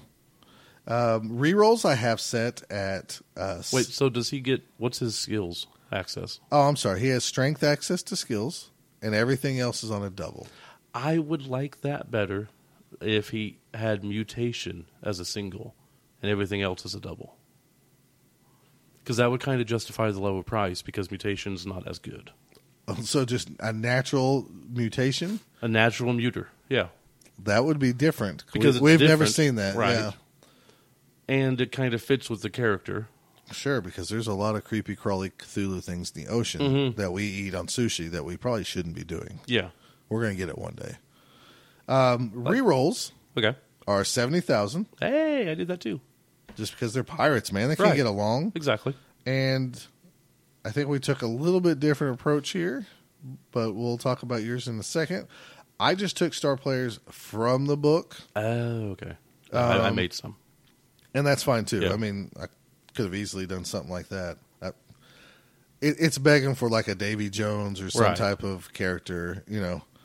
Uh, so I went with Sinbad because he's a pirate. He is. Morg because he plays everywhere. Right. Uh, Bomber Dribblesnot because his model wears a pirate hat. This is true. so he could be a little goblin annoying pi- pirate guy. hmm And besides, I see the pirates kind of as a ragtag bunch of pirates. So these guys could probably tag along, and a lot of the theme here is secret weapons. Uh, F- Fezglitch, the crazy um, Oh, nice. Yeah. Skaven guy that, Mhm. with the ball and chain. Um, Horg- Horkon, I can't pronounce his name. Horkon Horkon Heartripper. Heartripper, the dark elf with the Stab. stabbies. Yeah. Um, dark elves are supposedly known in the old fluff of the Warhammer. You know that they travel the seas and they have their own pirate ships. Mm-hmm. My dark elf like team that. is Your dark on a elves pirate ship. are yeah themed off the pirates. So Harkon Heart Ripper really kind of looks That piratey. fits, yeah. I mean, they would listen to him And an assassin would be on a pirate ship. exactly. Yeah. and then that that scoundrel Zzharg Madeye. That guy sounds like a pirate. And I wanted to get some type of little chaos dwarf, little evil jerk on there. He's the bombardier. He's the one that has the like. He's the chaos dwarf with the like, the um, the The gun, blunderbuss. the blunderbuss. Yes, So, is the one with the accurate and stuff? No, wait, that's far blast. So he is a bombardier, right? Well, he doesn't throw bombs. He can. He can. He's like the. Uh, Barik Farblast is the The good, good, dwarf Oh, okay. bazooka. This guy's the blunderbuss, Okay. but the same effect. This guy has four strength though, Yeah. three agility, and he has like sure hands. I've used him plenty of times. Okay. When I played Chaos Dwarves and for inducements, but you, he has secret weapon as well. Oh, okay. So That makes sense. Usually, I just use him to pick up the ball and trot down the field Mhm. four spaces at, at a time. But you know, if you want to grind out the half, he's good to have. So those are my six star players that can go with these pirates. So the way I see it, your team is more of a a pirate in, that is being employed by the old world people to hunt down other pirates. Sounds like you have a bigger ship than I do because you got bigger, more positions, and Oh, like you, your captain and your bosun and that are off actually doing ship stuff. right. So yeah, my thing was is I thought about doing a captain position like how they did Right. back in the old some of the old books. They did like a v- vampire lord. Right. But I thought, no, the coach is the captain, so I'm going to put him out there, Okay. And that's that's kind of the way I went. I kind of figured it up the math, and I just did it really quick, but I was able to get like you know 12 guys, I think 12 guys, and an apothecary, and like two re rolls for you know a million. I think mine you can get most positions and a couple re rolls for like a million, million one, something like that. Right. So That's what I tried. I don't know how well this would work, but it was So- kind. It was kind of fun doing it. My team, um, like I said, it's going with more of a smaller uh, ship, so there's not multiple quartermasters and stuff. Uh, my zero to sixteen position is also a mate. It's fifty k six three three eight. Done. A human lineman. My team is more hardened than yours. They're Okay. stronger. They're tougher. Is how I see it. Okay. I have a swabby position, but I'll get to that last. Uh, my next one is Gunner, 0 to 2. He's six three three seven, with nerves of steel. Okay. So, nothing amazing. He's 70. Um, this would, my idea was more along the, um the, uh, basically your, your ball handler type. So he'd have agility in passing. So he's six three three seven with Yeah. nerves. Of, starts with nerves of steel. Yeah, Okay. because they're pirates. That's kind of a cool idea. Quarterback, you know. So Right, and they can be positional. gunner he guns the ball around. I got that's cool. Because it's the same. They're the regular gunners who are moving stuff around the ship. You know, getting stuff going Sure. below deck and stuff. Okay. So, like I said, I had I thought of a powder monkey, but I didn't go that route. Uh, my next one is my favorite position. Zero to two is the rigger. So smaller ship. I only have two. You had four. Okay. Seven, two, three, nine. Whoa. dodge, sidestep, and jump up. So they're 110. And they'd have agility access only. And then everything else is doubles. So they're like your catchers. They are absolutely the catchers Okay. with built in dodge, sidestep, and jump up. The armor might be a little high, and it is really high, but I figured it counteracts the two strength, and they're pirates, so they're the riggers. I figure are used to falling down from all the heights. You know, you don't you don't do the rigging without falling down a lot or knowing how to fall down. Okay. So it kind of takes that into consideration. Maybe not the high armor, but they know how to fall. So say that one more time for me. Seven, two, three, nine. Dodge, sidestep, and jump up. And they I have know it. general access, No, they'd have agility, just agility and everything else would be on, on doubles. doubles. Okay. And 110 might be a little low. Probably is a little low. So maybe bring down an armor or something. I don't know. Okay. It's just neat. And then we get a couple of unique positions. The the boatswain or the bosun. Uh, he's a zero to one, seven three three eight, with pro wrestle and stab, for 100k.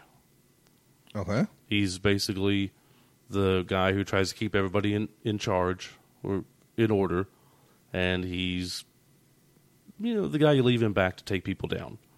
And if he wants to stab somebody, he can, or he can wrestle them, or he can do whatever he needs to because he has pro. I thought it too would be kind of neat if somebody had a starting pro. Then the the biggest guy for the team as a roster position is the quartermaster. Just one, zero to one position.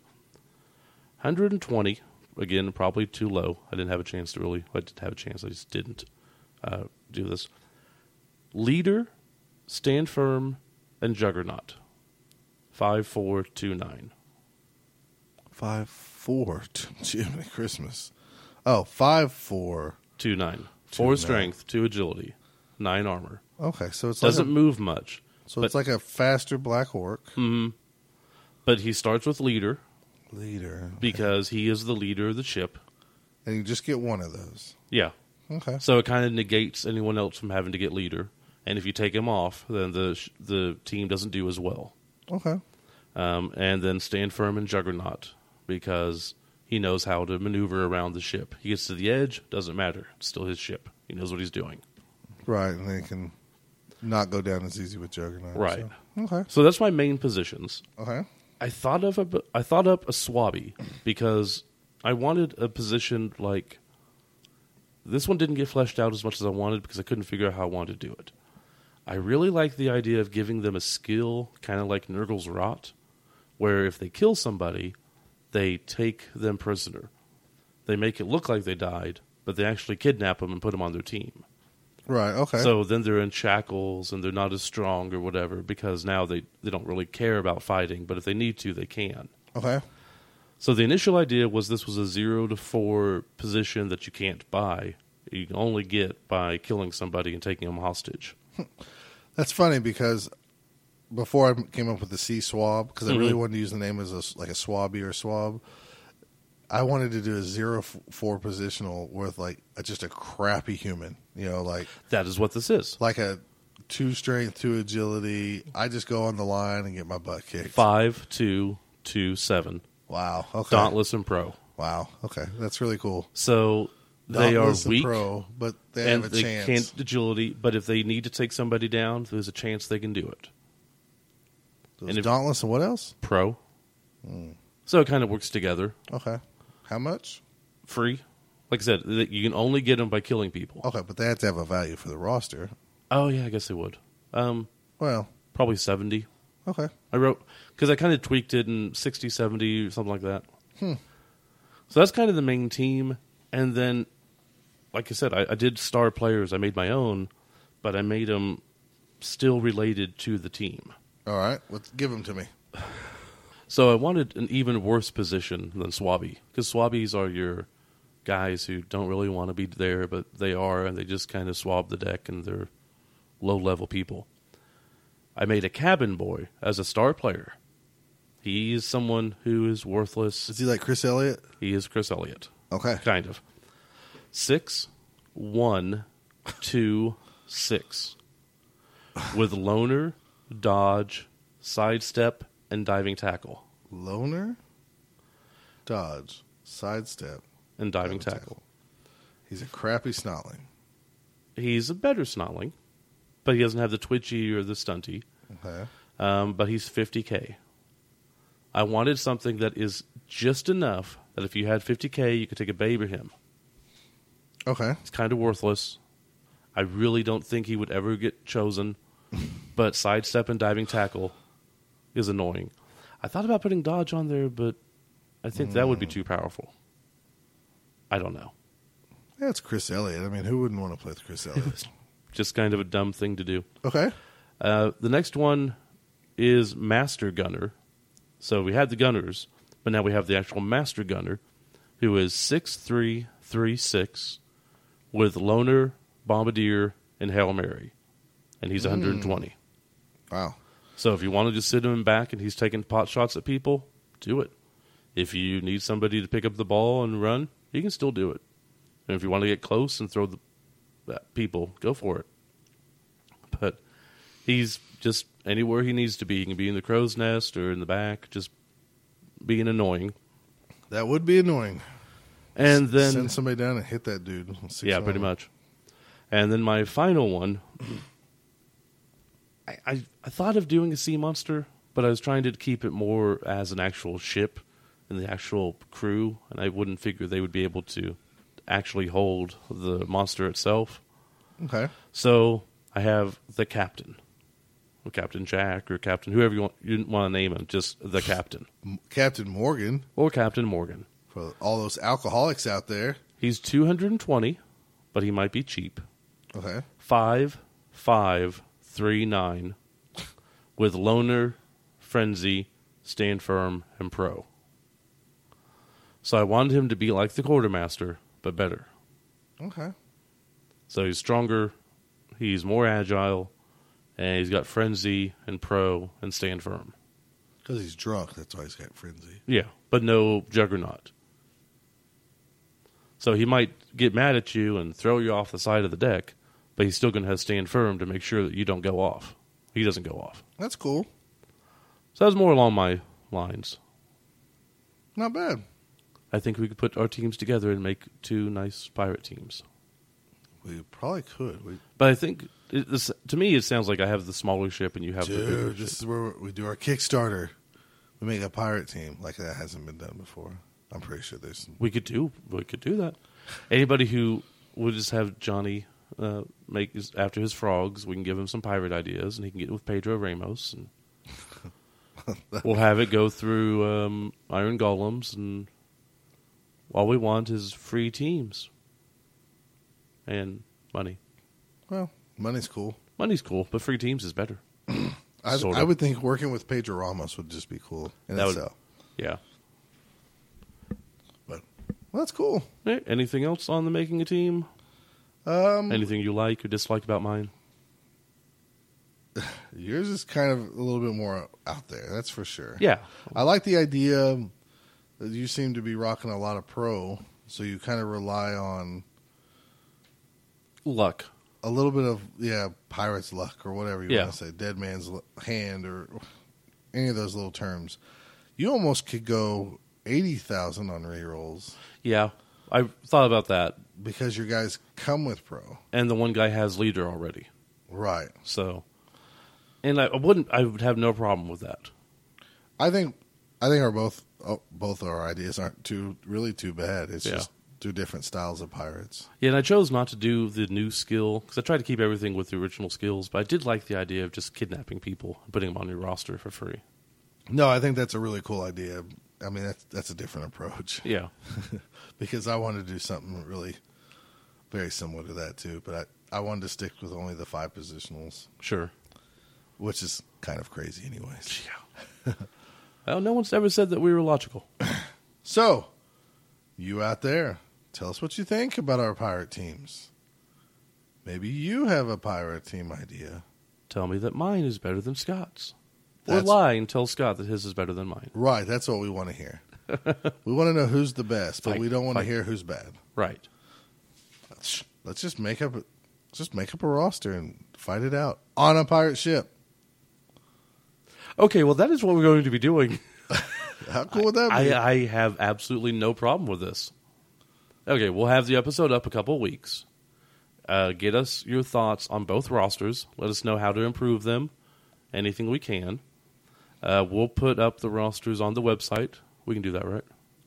uh, what do you mean? Like, just have it show what we what we said, so they can find it. We'll post it to the forums or something. We could make a. Yeah, we could We put can it figure- in Excel and make a PDF or something Okay. of it. Put it- So we will have our rosters. We'll give everyone what two weeks, two three weeks. Well, it'll probably be later than that, but we will listen to your suggestions. We will flesh out two separate teams of pirates, one for Steve, one for Scott, and if you why, want, to why are we listening to them? Because they're gonna say like, well, we still have final say. see, but- because everybody thinks you're the guy who like, oh, thanks Steve for sending me dice, and I don't get any credit for any of that stuff.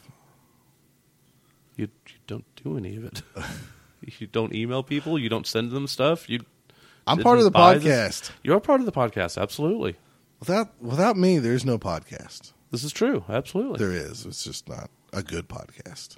No, I wouldn't. I wouldn't do it. I mean, as the main guy though, I need I need tweets that say "Thank you, Scott and Steve."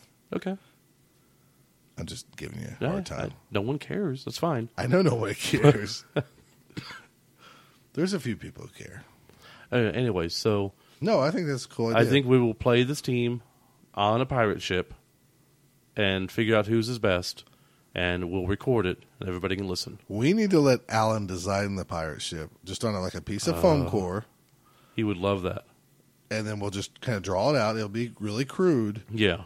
but he could design this the the the, the pitch. That way, it, neither one of us are slanted towards like we made up our own pitch. Okay. I'm cool with that. Or we could just set out a field, and then we could tell him place objects where Okay, so stuff is. we're going with our pirate teams. People are more than welcome to send in suggestions, names, however you want. Um, we will.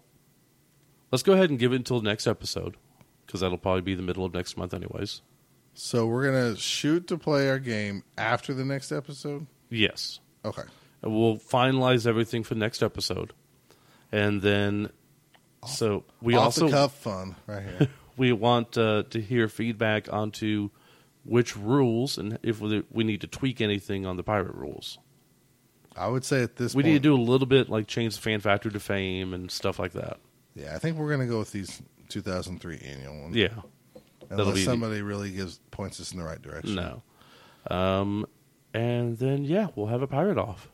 pirate off Our for the booty. Will and Gabriel, this is all your fault.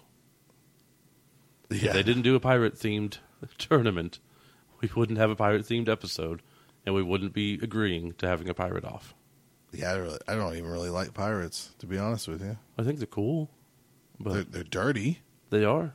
They all smell like butt. I would not know. I mean, they they probably stink. They're like homeless people. They have a home. It just is like a giant shopping cart. Around fish, Yeah. Yeah, it can't smell good.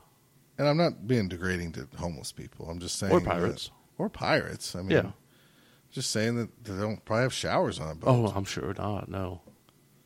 No, and all day in the hot sun, just baking, yeah. putting tar on the, I don't know, pitch on the planks. I don't know what they do. All right, so we're not going to bathe either for a month. No, so not, like agreeing to that. No. and we're going to eat fish.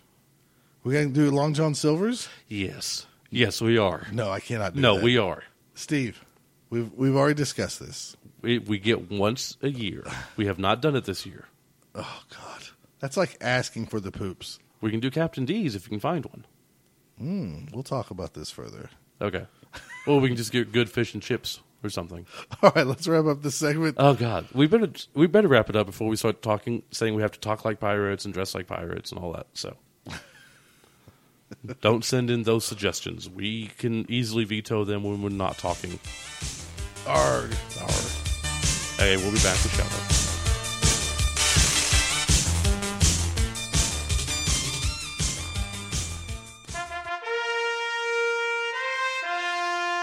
Hear ye, hear ye.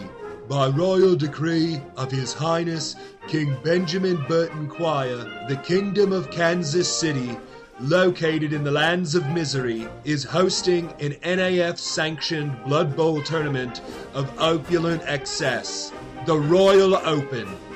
This will be a three round tournament starting at 10 a.m. on June 18th, hosted by Tabletop Games and Hobby of Overland Park. Prospective coaches will be given 1.2 million crowns to hire players and staff, as well as an additional 150,000 crowns for skills. 200,000 for those stunty buggers. King BBQ loves to see expensive star players. So any star player costing over 250,000 automatically gains fan favorite. Additional rule information can be found on the Royal Open Facebook page. All attending coaches will receive a set of royal dice and a barbecue lunch catered into the store. Awards will be given for a variety of prizes, with the top players receiving actual crowns as their prize. Minor award winners will be given generous land deeds from the king himself.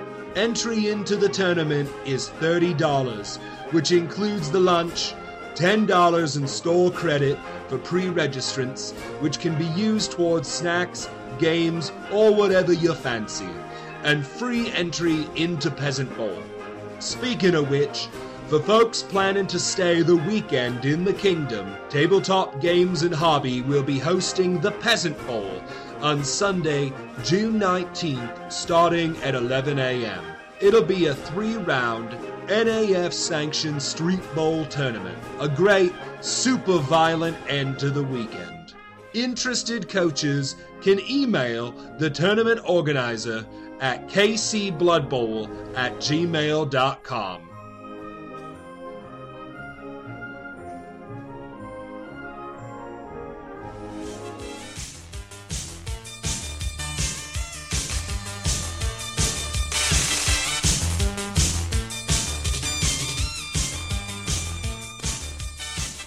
And now it's time for everyone's favorite part of the podcast. What's that? Shout outs! You can't steal that. I didn't. That was you. no, that was not. That was you. Because I go shout outs. Yeah. See? See, That was you. I wouldn't do that. of course you wouldn't. That Right. I, I am shocked that you did that because that's so unlike you. Why? It's because you're fresh out of the shower. You're like all, you're all frisky. Both down after dark, baby. Oh yeah. All right. So first off, I'm going to, uh, since we did have a few days in between recordings, uh, I was able to get some questions in to Rick with um, Iron Golems, who do the Pro Box Kickstarter. Mm-hmm. And uh, if you haven't looked at it, it's really cool with the box. It's two dugouts and everything, like I said. Pro Box. Pro Box. Yeah, I can't do it now. um, so my first question to him was: You have a list of unlockable stretch goals. If the goals are not met, are you still going to offer the items? And particularly, I was worried about being able to purchase additional players to finish off the teams. And he stated that they always try to do their best and they're not leaving anyone hanging. I'm, I'm paraphrasing because his English isn't the perfect, isn't the perfect like uh, the like, mine like is. yours is. Exactly. Uh, he said, that said, the campaign structure has a reason behind it, and they need funds to produce the product. So they actually want to hope that everything keeps going as well as now, well as it is now. And he said that in their last campaign, at the beginning, the things, the goals seemed to be unreachable, but by the end, they were running out of things to add. And you were part of that, right? The the dwarves. Yes. And at the end, they kept going higher and higher, and Yeah, the Iron Forgers. yeah, that was the name. Yeah. Okay. And he hopes that this time something similar will happen. Anyways, if they don't reach the stretch goals, his priority will be to get the remaining miniatures for the base teams done, which isn't a big deal. Right. Um, you know, it'd just be nice to have all of them as part of it. So if you're out there, go and buy into this. And uh, then the next question was the cases under the dugouts haven't been shown clearly. As far as I could tell, they couldn't. I didn't see any Well, pictures I, I didn't know either. and I was wanting to know how many figures can fit in each one, and if they're going to be customized or if they're plucked foam, as in if they make them pulled out already, or if you just do it yourself. And he stated he stated that each of the two foam trays have room for 15 standard miniatures, 25 by 50 millimeter slots, and three bigger slots, 60 by 50 millimeter for big guys, tokens or dice, and however. And they have the depth of 32 millimeters. And the idea is that you can carry two full teams and all the stuff you need inside the Pro Box. They will come pre cut in the configuration, and they don't have plans to make custom trays at the moment, but say that their size is very similar to other brands' trays. And he actually provided us a blueprint for it, and we'll put that up on the website if I remember to give it to Scott. And uh, it looks pretty cool. Like you can put all your figures on there. If you have a bigger team, like I said, you can probably go out and buy a different one to put in there. Or realistically, if you're taking this to a tournament, it's just going to be all your stuff anyways, and you have both boxes, so you can fully put a team and all your Right. miniatures and sideline figures and dice and That's cool. All kinds of stuff. So uh, then we were talking about uh, the choice of teams, and humans are pretty standard. I asked him why he chose dark elves instead of the traditional orc. I prefer the dark elves because I'm not a huge orc, orc guy, despite being in Oklahoma. And he goes, there are three reasons. First of all, he's in conversations with Pedro Ramos to make an orc team but he's very busy right now, and it wouldn't be in time for the Kickstarter. So he's eventually they're going to have an orc team, probably also for Kickstarter, by Pedro Ramos, which will be awesome, um, but not in time for the Pro Box, so they had to choose another team. For that, uh, their choice was to find something that had a lot to offer, make from some good sculpts, and wasn't a whole lot out there that people were really able to find. There's really not a whole lot of dark elf teams out there. There's you know the succubus ones and there's a lot of female ones, but not actually just regular dark elves. In my opinion, there's, and please don't get offended with this, but there's some Dark Elf teams out there, but I don't like the models. right, and that's understandable. It's, I each mean- their own. Some people don't like my third edition models, so Exactly. Uh, he said the third reason was his first team back in the late 80s was a dark elf team called the Blackfire Chevaliers. I assume that's how it's said. He's Spanish, I don't know. Uh, so he said, face it, when you start a miniatures company, there are always reasons like this behind it. So he gets to make his own team. That's awesome. well, good for him. Uh, next, uh, I asked him about the possibility of making custom boards because they're including one board and a stretch goal is another board. They're printed on both sides, so it'll be like four pitches. And uh, they're not looking into doing anything customizable at the moment, but they will be nice and we'll try to see what they can do in the future. But nothing right now. And then if there was any hints on the next campaign, he wouldn't give anything up. I He don't said, blame "Shut him. your face, Steve." Pretty much. Uh, he said that they're a small company, so he's just trying to focus on the current stuff. But since you know he dropped the orc stuff, I'm guessing there's probably a future one. And I asked him if there's anything else that he'd like us to know or to tell people. And he says that he's put a lot of effort into the project during the last year and a half, and it, it bears fruit because the the PDF of the the trays it says has a date, and I think it was last year, last May. Hmm. So he's been putting this into a long time, and he said it's possible maybe to do better stadium cases, better re- resin scenery, or maybe even better teams. But for overall, for the product, it's very good, resistant carrying case, very good looking scenery, scenery, dugout and stadium, a fully functional magnetic scoreboard with two great teams for a very tight price, probably fine price, and we're only able to off- offer due to the Kickstarter pro uh, campaign. And in short, he just that's what he wants to do. He's trying to put out good product, and it looks awesome. Like I said, I'm in for the full, you know, top level. Of course you are. you don't have those teams.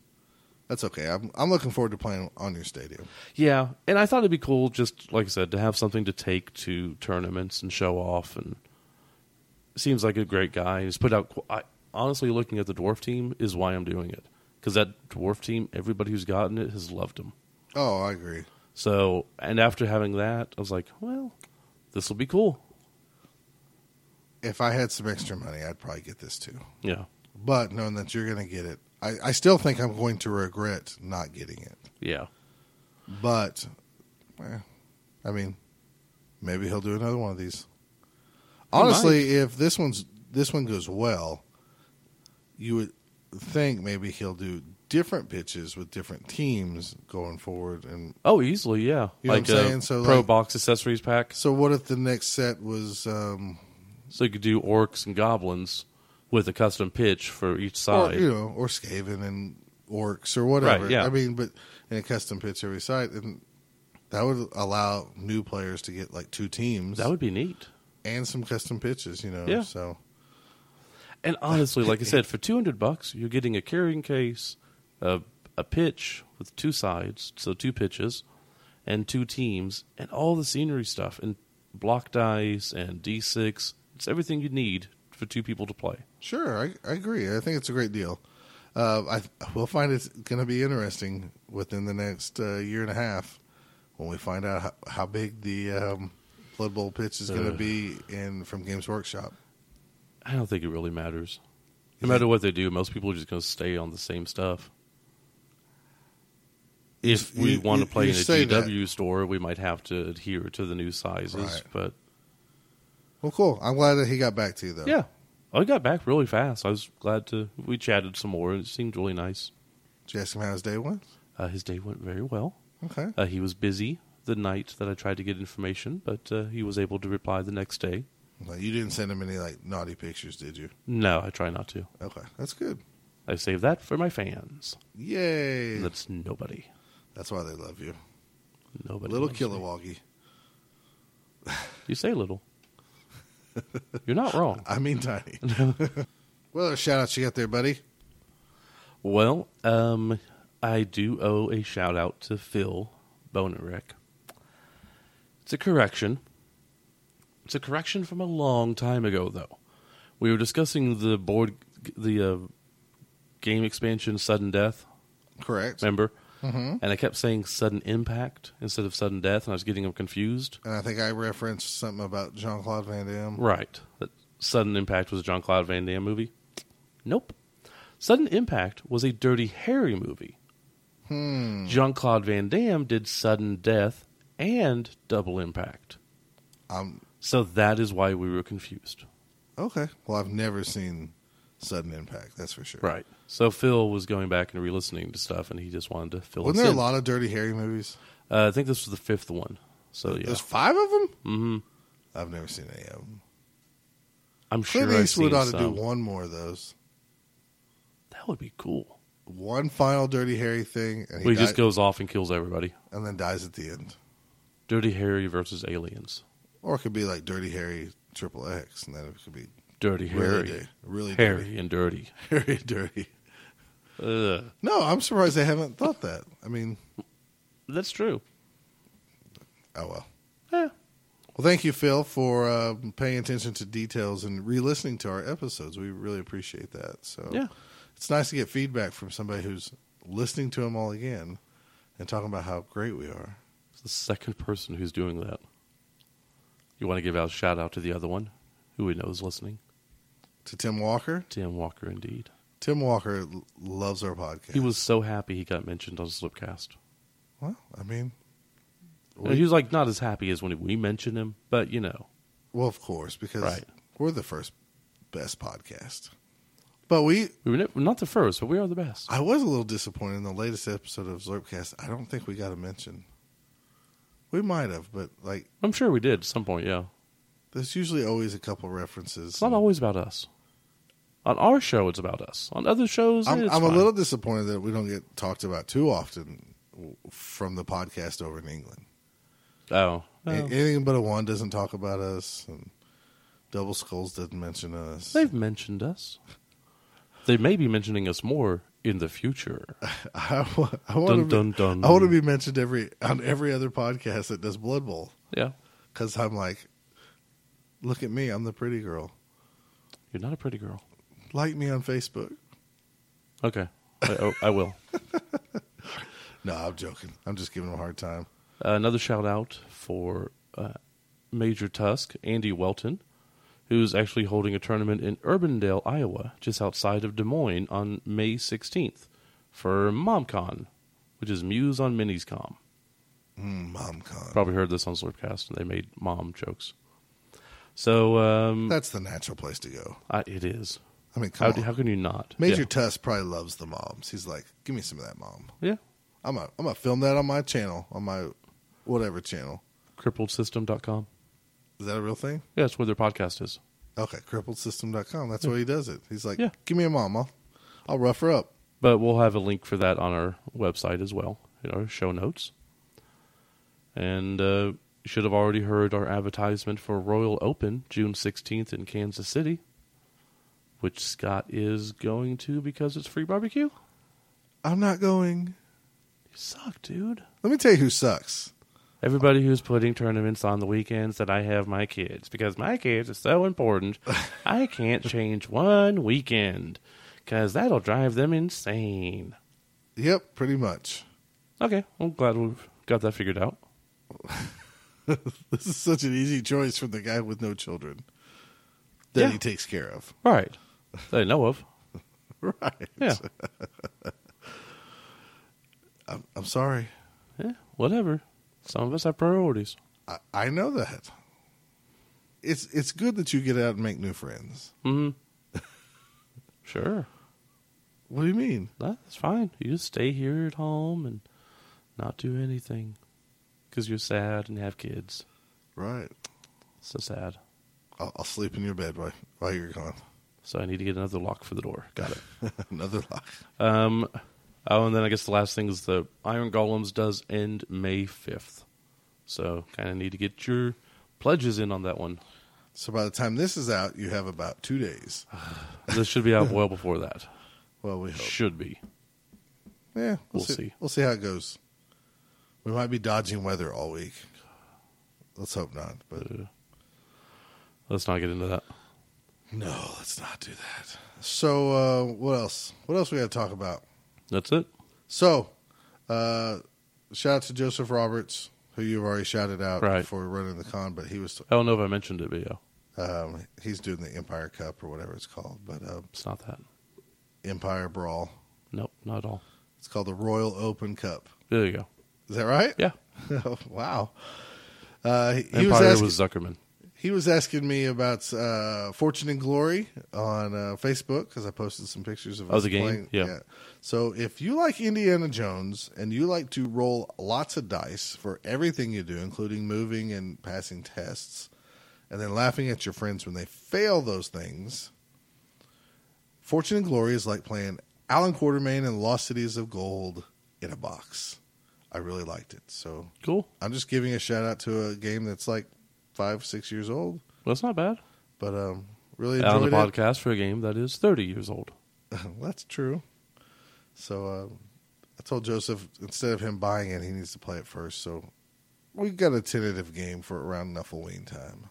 You know what you could do? I could go up to Could the, go up to the the Royal tournament. Open Cup and take it with me. Right. We can go the day before, hang out, Okay. go to the Negro League Museum, Oh, I'd We lo- can I would actually love to do that. eat barbecue, play a tournament on Saturday, Mhm. eat barbecue.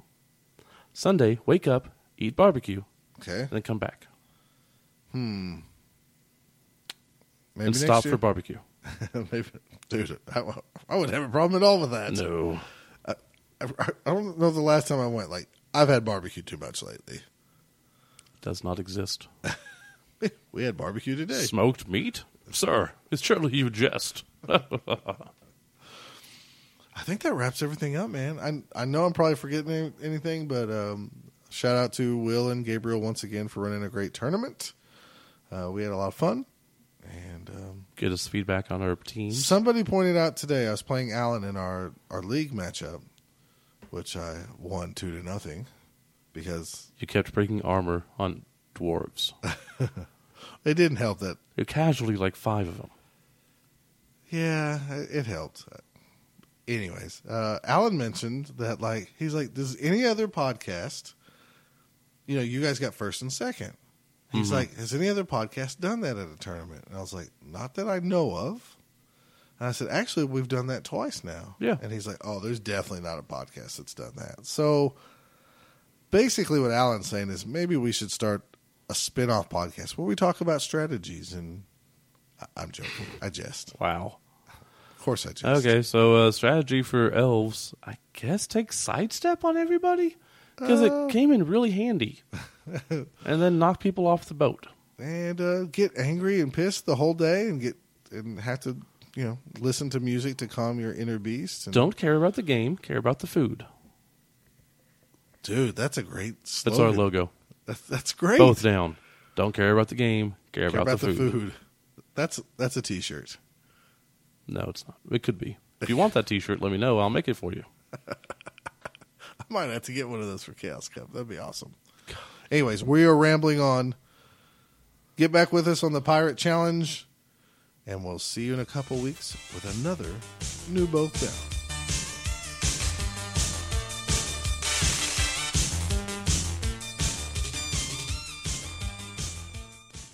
Both Down is brought to you by Wizards Asylum, your premier source for comics and games in Norman, Oklahoma. Check them out online at their new home, wizardsnorman.com. You can follow Both Down on Twitter at Both Down. You can follow Scott at Fat Finley, F A T F I N L E Y, and Steve at Kilowog2814. If you'd like to email, their email address is bothdownpodcast at gmail.com. Or for more information, you can visit them at bothdown.com or on Facebook, facebook.com forward slash bothdown.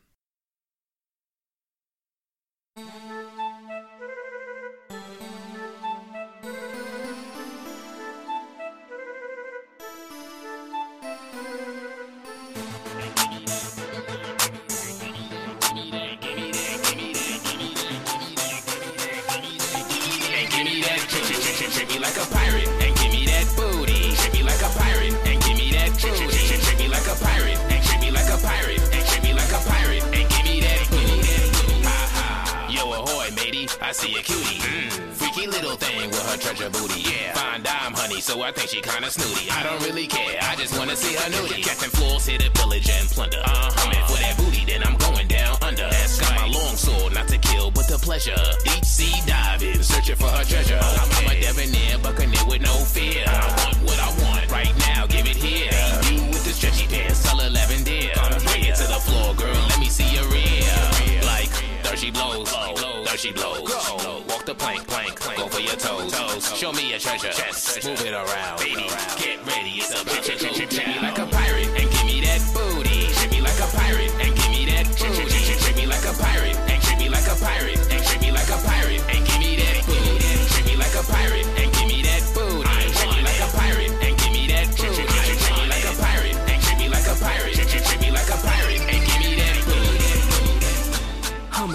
Coming for your battleship. And when I bomb it, I'ma make the whole thing flip. And when I sink it, I'm gonna thank her. She's my first mate, packing hard on my anchor. I'm a pirate, but slaying is my game of trade. I'm in the deep sea searching for a mermaid. And when I find her, she's gonna be my cannon. And we gon' battle till I am the last one standing. Now, now, now, are you ready to be my little lady? I don't like using swords cause I'm thick like I'm a machete. Don't, don't wanna get you seasick, so you need to keep it steady. When my missiles hit, you gonna change your name to one I bet he. There she blows, that she blows. Walk the plank, go grab her toes. Show me your treasure, let me smack your barrel. I wanna feel your juices seeping through my bones. Treat me like a pirate and give me that booty. Treat me like a pirate and give me that booty. Treat me like a pirate